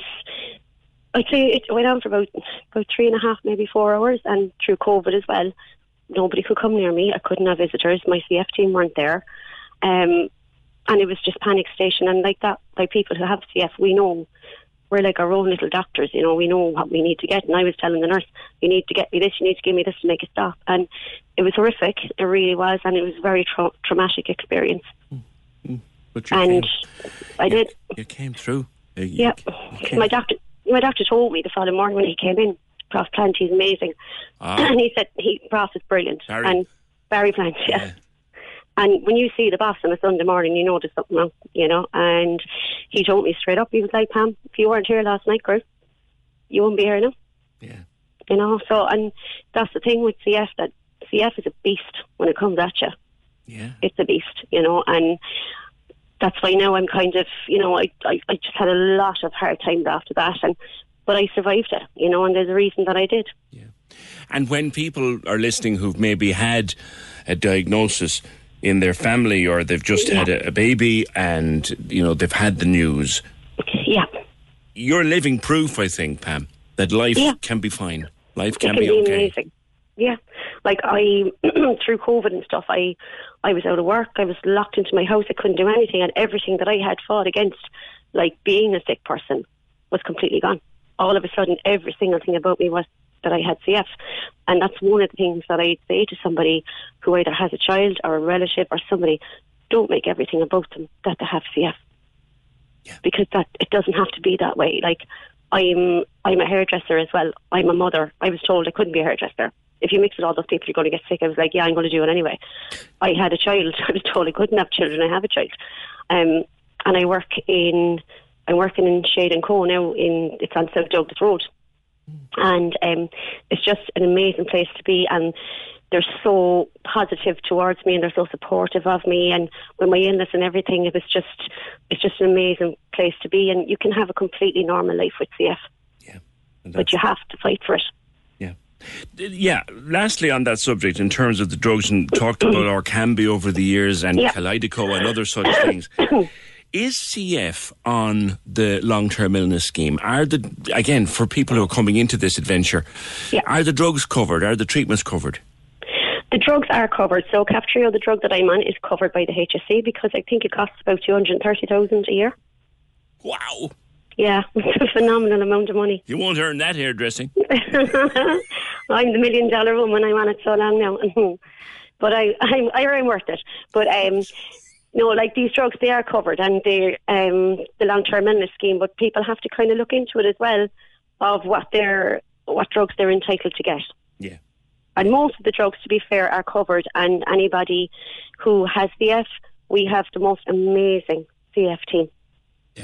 The most amazing CF team, and they help with everything. They're so so good to us. Yeah, and you mentioned Um, you mentioned Prof Plant like one of the best Yeah. in the business. Best, of, Yeah. he rec- recognised as one of the best in Europe at treating CF. Yeah, yeah. Oh, he's amazing, yeah. and he's so good at like because he knows I'm into alternative therapies and stuff, and he'll always ask me about things, and he listens to my opinions. And I could meet Prof in the corridor before, and he'd stop, and he's a busy man, and he'll stop and he'll chat to me, and he treats me like an equal, which is so so important, you know. And I think he kind of, I think he just he has so much respect for us because he knows what we go through mm-hmm. Mm-hmm. you know, and you know, he's he said to me with the new drugs that are coming and everything, like he was like, you know, at the time when I was very ill, he said, Pam, look after yourself. These drugs are coming and they're going to change your life, and it and it did. I remember talking to you when you were waiting for drugs to come, and Yeah. talking to you when you were so sick and so scared. It's Yeah. brilliant to chat with you now, Pam, and you're in Yeah. good form. It really is. I am. I'm in great form, and like to be fair, I think what people also need to think about, like when you're living with CF, it's not just it doesn't just affect your physical health. It has a massive impact on your mental health as well. Mm. It can do, you know, and I just had so many different things happen in the last two years, and I was a bit lost, do you know, and I wasn't who I am now. And I went to see um, Ger O'Brien. He was on with you there a couple Oh, of weeks ago. Ger. Ger, How many oh, people have been to Ger? Like, I'm t- oh, he's he's amazing, and what he's done for me has been unbelievable. He's such a lovely person, and he's he brought me he he helped me to learn how to control my thoughts and my mind and gain back my positivity, and I'm feeling so much better since I've done it. Yeah, it really is, and it's you know like you can go through hard times and tough times, but like there's always there's always brighter days, and I I firmly believe that now. All right, listen, I Pamela, really do. Great Thanks to hear, a million great for to you in good me. form and, and Yeah. great, to, great to talk with you again. Pamela O'Connor, uh, cystic fibrosis patient, um, was told that she would, her parents were told she might see her teenage years. Uh, she'll be 39 this year in the best health she's ever been, despite having COVID twice. And she'll be speaking at the 65 Roses Ball uh, tonight at the Metropole. The, event is sold out, but you can still donate uh, to Eventbrite. Can we just talk? The Opinion Line on Cork's 96 FM. With the Cork City Marathon. Take on your next challenge this June by running solo or with a team. Register at corkcitymarathon.ie. Whatever sport you support, we want you to grab that jersey and stick it on for Radiothon. Stick it on for Radiothon. If you need Cork's 96 FM Giving for Living Radiothon returns in May. And this year, Friday, May 27th, is Jersey Day. I'll be there. We want you to hold a Jersey Day. Hold a Jersey Day. Get together with family, friends, or colleagues and wear your favourite jersey to raise funds for Cork Cancer Services. For more, see 96fm.ie. The 2022 Giving for Living Radiothon returns May 26th to 28th, only on Cork's 96 FM. Can we just talk? The Opinion Line with PJ Coogan Call us now 0818 96 96 96. on Cork's 96 FM. So, will you sit down this evening and order something online, uh, assuming that in this uh, tough economic time you can afford it to order something online? What do you do? You pop onto something like Just Eat or any one of those, and you find that, and find that, and find that, and click, click, click, bing, and away you go, and the guy arrives at the door with the bag of the box, and that's Friday sorted for most of us. But what if you have allergies? Uh, you don't actually know what's coming in the pizza or in the noodles or whatever you're getting, and you could be worried about something to which you are allergic. That is where Peckish comes in. It's a wonderful idea. Paul O'Shea joins me. Paul, good morning. Good morning, PJ. How's it going? Happy Good. Friday. And to you, sir. Now, I think of someone who will possibly sit down tonight with the laptop and order a bit of grub for myself, and thankfully, I could eat two day old tar off the road and it will have no effect on me. I have no allergies, thanks be to goodness. But for somebody who has, it's a bit of a nightmare, and that's where you come in. It is indeed, yeah. Um, so like if you're if you're looking to order food on the likes of Just Eat and Deliveroo now, and if you do have a, a food intolerance or an allergy or um, different dietary requirements, um, it's not a requirement for Just Eat or Deliveroo for the restaurants to actually list their allergens on the items. So there'll often be a button saying, "Oh, if you've got a food allergy, just ring the restaurant directly." Um, so the information isn't too clear on those ordering platforms. So we kind of changed that up a bit with um, Peckish, Peckish.ie, which is our platform. So what we've developed is a it's a menu search engine, and so we're just based here in Cork, but we let consumers find and order dishes specific down to their personal preferences or their dietary requirements. So if you're looking for a gluten-free burger for a collection or a vegan curry without any nuts for delivery, you pop onto Peckish and you should be able to find it within three clicks and ten seconds. Wow. And do, like, do the restaurants say that are on Just Eat, for example, would they be on yours, or how do you nego- How do you work between the, the lists? Yeah, so we've got uh, we've just got 30 restaurants here now in Cork uh, set up in the system. We'll be adding, uh, I'd say even double that now in the next month. Um, but what we do is we let the restaurants list their preferred ordering platform via collection or delivery, um, so they can retain the most profit. Because as you know, these Just Eat deliveries now they've got high, very high commission rates. So um, we let the restaurants list their preferred one because they might have a better commission rate from a different ordering partner. But they'll have their menu up there. They'll have all the detailed allergen information. That is a requirement from us. Um, so consumers can kind of get that next level of information that they're looking for before placing the order to give that an extra bit of satisfaction or kind of like just to know they, that what they're getting is correct. So the delivery is still handled by, say, Just Eat or Deliveroo. You just you, you just make sure that the menu is okay for the person ordering it. Exactly. Yeah. Okay. So I might ask Paul, how does Peckish turn a book? Sure. Yeah. So obviously, like when we were we were looking at it and we said, kind of how how does this how is a startup going to make money? Because like it wouldn't make any sense for us to charge consumers to type in chips, cheese, curry into Peckish. So, and we charge restaurants a small subscription fee so we can kind of manage and market their menu online.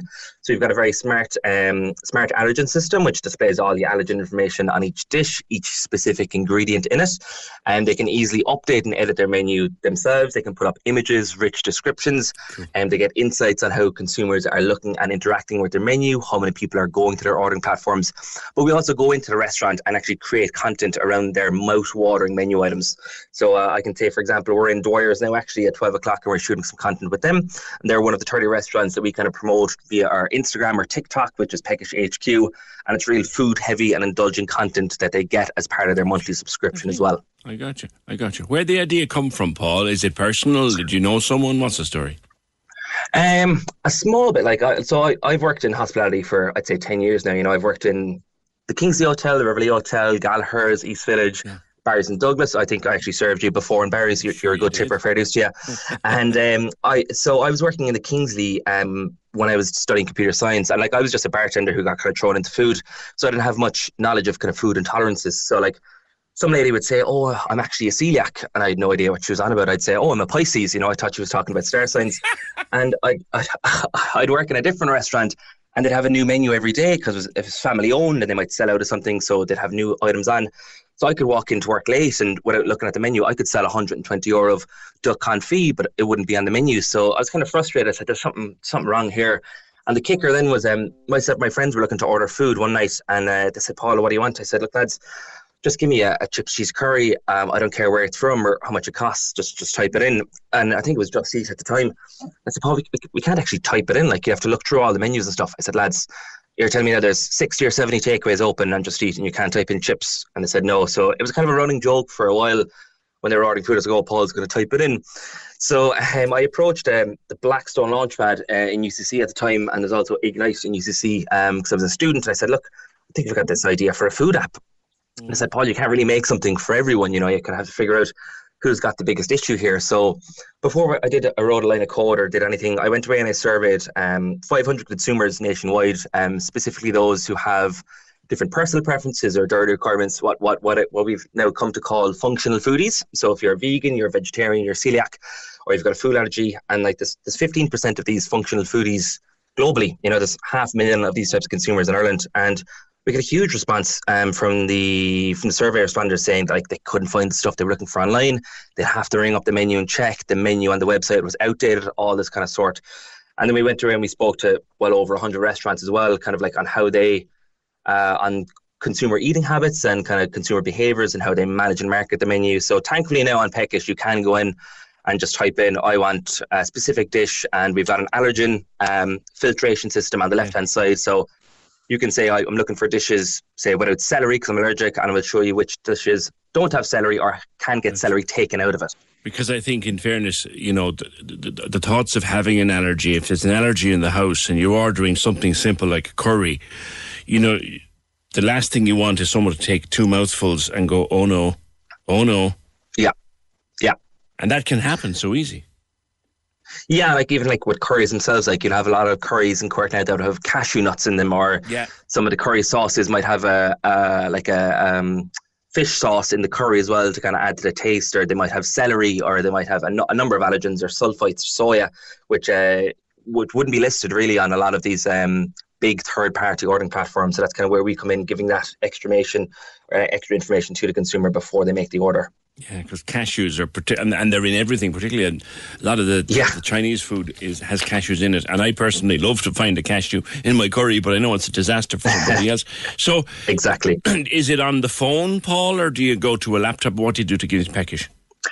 Yeah, you can go on your laptop and your phone. It's just peckish.ie. Uh, we'll be releasing our mobile apps now this summer. Um, so, so far now in Cork, like as I said, we've got 30 restaurants on. We'll be doubling those numbers in the next month. Excellent. I think we had our 10,000 person on the platform there last week. Wow. Um, We've had we're getting over a thousand people searching for food at the moment a week, uh, or or a month. It was a week now this week because we had a good bit of traffic. And, and Friday, Friday the big one.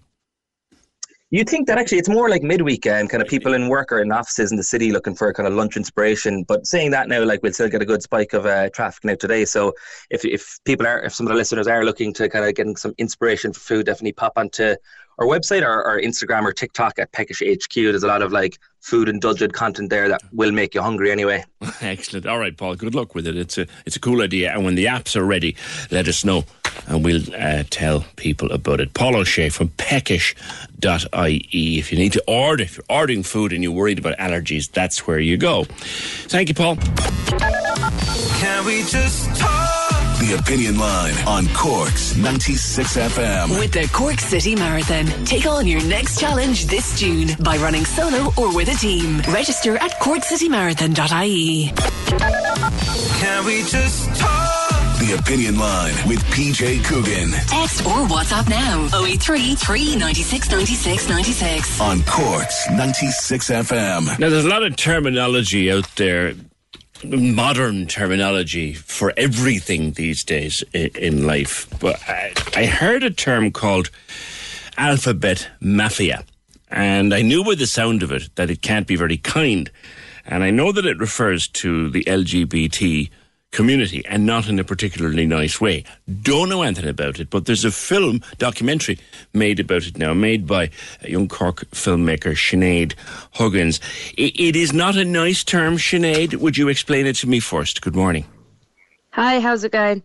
Um, so basically, the alphabet mafia originated as a kind of a mean term to de- depict uh, the LGBT community as very like secretive, very deceptive, very like you know, this kind of other thing. But now LGBT people have actually started to reclaim it, and it's a term we used to for each other as kind of like it is a secret, but you're not in on it, kind of thing. Yes. And um, it's it's a really it's a term that we use for fun now, and uh, that's that's where the that's where the documentary came about. Okay, so tell me about the documentary.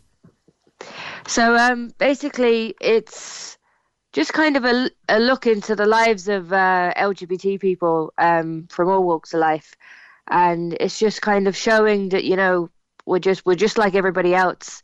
Uh, we do have our own struggles, like it said in the documentary, but like we we just want to be treated like everyone else, and we all have like normal lives. We all have normal normal boring jobs, just like the rest of us, and you know we, we all have interests like the rest of us but like it's just a very small part of our lives is our mm. sexuality. Yeah. And um, it's just kind of looking at that and the different types of sexualities and different types of genders and this kind of thing.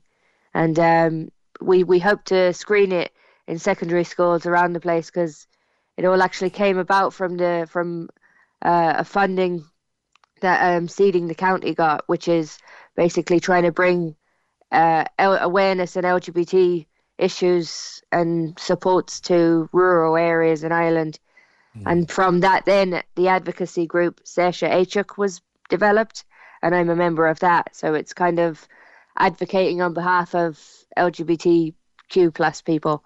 And um, we actually have our own radio station, which I run, called The Gay Agenda. So you can find that on Facebook. And every month we do, we talk. It's it's like unapolog- unapologetically LGBT issues, and we just talk about it and we discuss it, and we, you know, a lot of people kind of hold back and talk about these things, but we we just let it all out there on the table, and um, we have guest speakers and stuff like stuff like that. Yeah. There's a huge lack of resources out there, though, isn't there, for LGBT? There is, you know, there is there like in in Cork City, they they have LINC where my partner works um, for lesbian and bisexual women. They have the Gay Project, but in rural in rural Ireland, there is nothing for anybody. There there's just nothing out there. So this seeding the county is. And the Sesha Achuk is what we're trying to get out there. We're trying to go to these places and tell people that they're not alone, basically. And a lot of the people in the documentary are from rural Ireland. Hmm. And they were saying when they were growing up, there's nothing out there, but it is changing and it is getting better. And, you know, that's why I want to show these documentary to show people who are LGBTQ plus in rural Ireland that they're not alone Yeah. and they, they do have somewhere to go. What kind of resources are needed in an in, a, in an average community? Pick it. Pick anywhere. Pick Cobh. Pick Fermoy. Pick Youghal. Pick pick. Well, anywhere. yeah, actually, Youghal Youghal has a very strong community, and um, Cobh is just setting up a new LGBT meetup. So there is progress happening. Um, it's even just somewhere a safe space for LGBTQ plus people to go. Like there's like even in schools now, there's just not a lot of support. Like they do, they are teaching a little bit about it now, whereas before they wasn't doing anything. So it is going in the right direction, but also there's just nowhere there's no safe space for them to go. Like they they might be afraid of uh, in school of coming out or even you know acknowledging it. And uh, family life probably wouldn't be any better for them. And they're just nobody to talk to about it because they don't know they wouldn't know anybody who's lgbt and like it, even just going around and chatting to people is is you know it, it- it really empowers them to seek out community events and things like that. And you can kind of point them in the right direction then to LINC or to Gay Project or LGBT Helpline or whatever whatever it is. But um, but it's just it's it's about visibility really, and just kind of showing them that they're not alone and that there is other people like them out there, and more than they'd more than they'd know to more than they'd even think in the Yeah. in the rural place they live. You know. You you. you sometimes I think people have the impression that I am the to, to quote to quote that old line from Little Britain. Uh, I am the only the only gay in the village. You're not actually. You just don't know it. That's it, like, and you and there's there's there'd be plenty of people in rural Ireland who's in the exact same boat as you, and they wouldn't like you wouldn't even know they were there because, like you, they're terrified to speak up. They're terrified to say, "I am," you know, a queer person, and you know, then they don't have a community there, which is what we're trying to do. We're trying to go around to these places, and we're trying to, you know, host an event in schools and just be like, look, you're not the only one out there. So don't, you know, there's there's Mm. plenty of people in plain clothes just every day going to work, and they're exactly like you.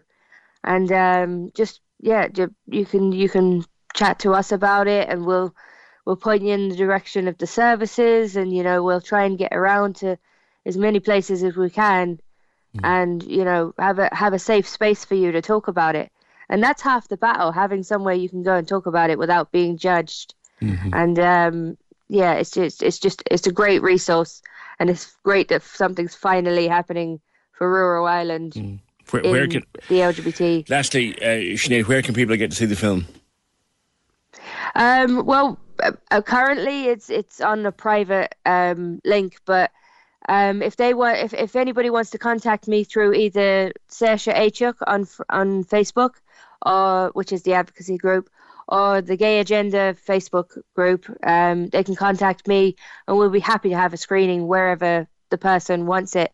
And if anybody wants the link, they I'm happy enough to give out the link to people to watch it. Okay. So um, yeah, through the through the Gay Agenda or Saoirse Aichuk on Facebook. Good luck with it, Sinead. Sinead Huggins, uh, young filmmaker, the movie called Alphabet Mafia, reclaiming a term that was once a derogatory term. Um, I mentioned earlier on that in about 12 minutes from now, all the smallies will be unleashed for a fortnight on mammies and daddies who are bracing themselves for a fortnight.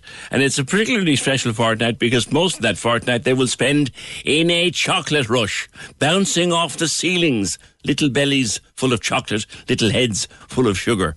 So my thoughts are with every parent that's about to go through this. But the schools are finishing up, and a lot of parents will be taking a break, maybe even heading away somewhere. Wouldn't that be nice? Uh, Cork's 96 FM's Mairead Tuig has been speaking to some local businesses about the bookings that are coming in. Bags are packed for Easter getaways as schools close their doors for two weeks from today. The summer schedule at Cork Airport is underway, with over 40 scheduled routes being served by eight airlines.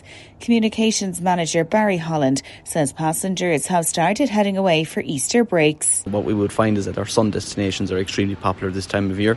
We do have a certain amount of people as well that will be going on city breaks. Uh, so our sun destinations to the likes of the south of Spain, uh, parts of Italy, France, and the Canaries, they are all very popular at the moment. We are seeing a certain level of pent up demand in the market. This is probably as a result of the fact that people haven't been able to go on a foreign holiday with the last two years. So, over the next two weeks, and starting realistically from this Thursday and Friday, we will see a significant uplift in passenger numbers passing through the airport as people are going on a short break over the Easter holidays. The advice to anyone travelling out of Cork Airport is to arrive 90 to 120 minutes before your boarding time. 100% of our passengers pass through security in 30 minutes or less. Just last weekend, for example, 95% of our passengers passed through in 15 to 20 minutes or less. So we are obviously uh, not as badly impacted as our colleagues in Dublin are. We are assisting Dublin with security trained security personnel, but here in Cork Airport we would advise passengers to present at the airport between 90 minutes and 120 minutes before the flight is due to board. Pat Dawson, CEO of the Irish Travel Agents Association, says demand for air travel is good. The flights are very, very full, and uh, as you're aware, Easter is coming up now, and I don't think there's a seat to be had out of Cork. Yes, we would would like more capacity out of Cork. Aer Lingus have reduced capacity out of Cork, which is a pity, but we have uh, other capacity in with Ryanair and the likes. But hopefully, uh, Cork will, will grow again uh, and grow. Uh, it was uh, very high numbers, the fastest growing airport before the, the pandemic in the country, and that'll get back to there uh, in the next 12 months, I hope. For those who are staying local over the Easter holidays, there were many day trips and staycation options in Cork. Head of Visit Cork, Seamus Heaney, says Cork has so much to offer. I'd often say to people, you can, you know, if, if you're struggling to find accommodation in the county, um, in, in the honey spots we call it, you can always base yourself in the city. And we have some amazing attractions all within about an hour and a half drive from the city centre. But equally, then, if you're based yourself in the county, we have plenty of things to do between north, south, east, and west of Cork. Seamus says there's always been a good demand this time of year. We'd have always seen it, but it'd be a shorter period. Now we're seeing people staying for maybe that day longer, which is fantastic. Um, it's fantastic for the hotels. It's fantastic for the accommodation providers, the restaurants locally, the net, the transport network. So you know, people are doing that little extra day, and that that makes an awful difference. And if you're heading away for a few days in the sun, I hate you already. Only joking. 0818 96 96 96. Thanks, Mairead. Now, during the month of February, I was talking to Jerry O'Malan about a movie he'd made on a zilch budget, The Bond Delusion. It was a comedy made in Cork on a zero budget, and he was to premiere it in the in Clancy's Bar on February 23rd. And what he was dreaming of at the time was that he'd also get a bigger venue to show it to more of the general public. And I think, Jerry, you've done just that. Morning. Hiya, PJ. How are you? Good. I have indeed. The Re- the Regal in Youghal. When? So it's um, April 16th uh, during the Easter weekend at 6 p.m. So um, beyond beyond ourselves with excitement and can't thank uh, the Regal enough, and particularly Killian there, um, as they've given us the venue uh, for no charge. Um, we, we'll be charging five euros on the door, but they've actually given us the venue, so we're just incredibly excited. Yeah, you put this together literally for pennies. for nothing, for minus pennies. Um, like I say, um, just literally just enthusiasm and drive. I mean, to get it done in the first place, and then just everything to do with the PR uh, as well was just a lot of cold calling um, and just kind of pushing it out there. And um, it's kind of like the little movie that can. So we're excited. Yeah, yeah. Like, it's a great time to be an independent filmmaker. Apart from the fact there was, was loads of time in lockdown to focus on your projects, and now get out there and do it. It- it- uh, and you can do it with new technologies, made it easier to do. Yeah, this, I mean, there's, I mean, it wouldn't be an exaggeration to say like it would be ten times cheaper. I would say than ten years ago, and it was twenty years ago, like twenty times. I mean, you literally, for you know, you could use your. I have done films on my phone, like a four a four hundred euro iPhone, and it has steady. It has a steady cam thing kind of built into it. It it it um adjusts it adjusts the kind of um the focus. It's just it- it's an incredible time in, in that regard. Yeah, I think um the playing field has been leveled in lots of ways, Very exciting. which is amazing. Very exciting. time. Yeah, indeed. And also, uh, I, we're talking in the week that the minister has announced this new basic income scheme Mm-hmm. for artists. Now, very briefly, because we're only got about a minute, that will help people like you to develop more work, won't it? Yeah, I mean, it, it, it's it's definitely badly needed. I mean, I, I was reading over a lot of it um, there, so I mean, it, it, it it's it's certainly great. Um, no, I mean, I, I, I wouldn't mind a little bit more info on it, but I think one thing it might need a bit more of those mentoring. Um, I know that, that that they're saying they're going to pick. Um, I think they're going to um, once you get you get the initial uh, qualification for it, they pick a random thing of two thousand people, and that's all great. Um, I just um, would have liked to have seen more mention of men- mentoring and linking in. I, I know they would, they'll have people filling out kind of forms, but I mean, it. But look, we'll take what we can get, and um, it, it is in it is a, a fantastic um, step up because we were behind Europe, so this is great, you know. Great. Well, listen, good luck with the Bond Illusion at the Regal Cinema in Youghal, 16th of April, uh, Easter Saturday night, half past six. Congratulations with that and getting it into a big uh, venue, Jerry O'Malan. Can we just talk? The Opinion Line on Cork's 96 FM. With the Cork City Marathon, take on your next challenge this June by running solo or with a team. Register at corkcitymarathon.ie. You're listening to highlights from the Opinion Line on Cork's 96 FM. Hear the full show on our app, by podcast, or on 96fm.ie. Selling a little or a lot? Shopify helps you do your thing however you cha-ching. Shopify is the global commerce platform that helps you sell at every stage of your business. From the launch your online shop stage to the first real life store stage, all the way to the did we just hit a million orders stage. Shopify is there to help you grow. Shopify helps you turn browsers into buyers with the internet's best converting checkout. 36% better on average compared to other leading commerce platforms because businesses that grow grow with Shopify. Get a $1 per month trial period at shopify.com/work. slash work. shopify.com/work. slash work. Join us today during the Jeep Celebration event. Right now, get 20% below MSRP for an average of 15178 under MSRP on the purchase of a 2023 Jeep Grand Cherokee Overland 4xE or Summit 4xE.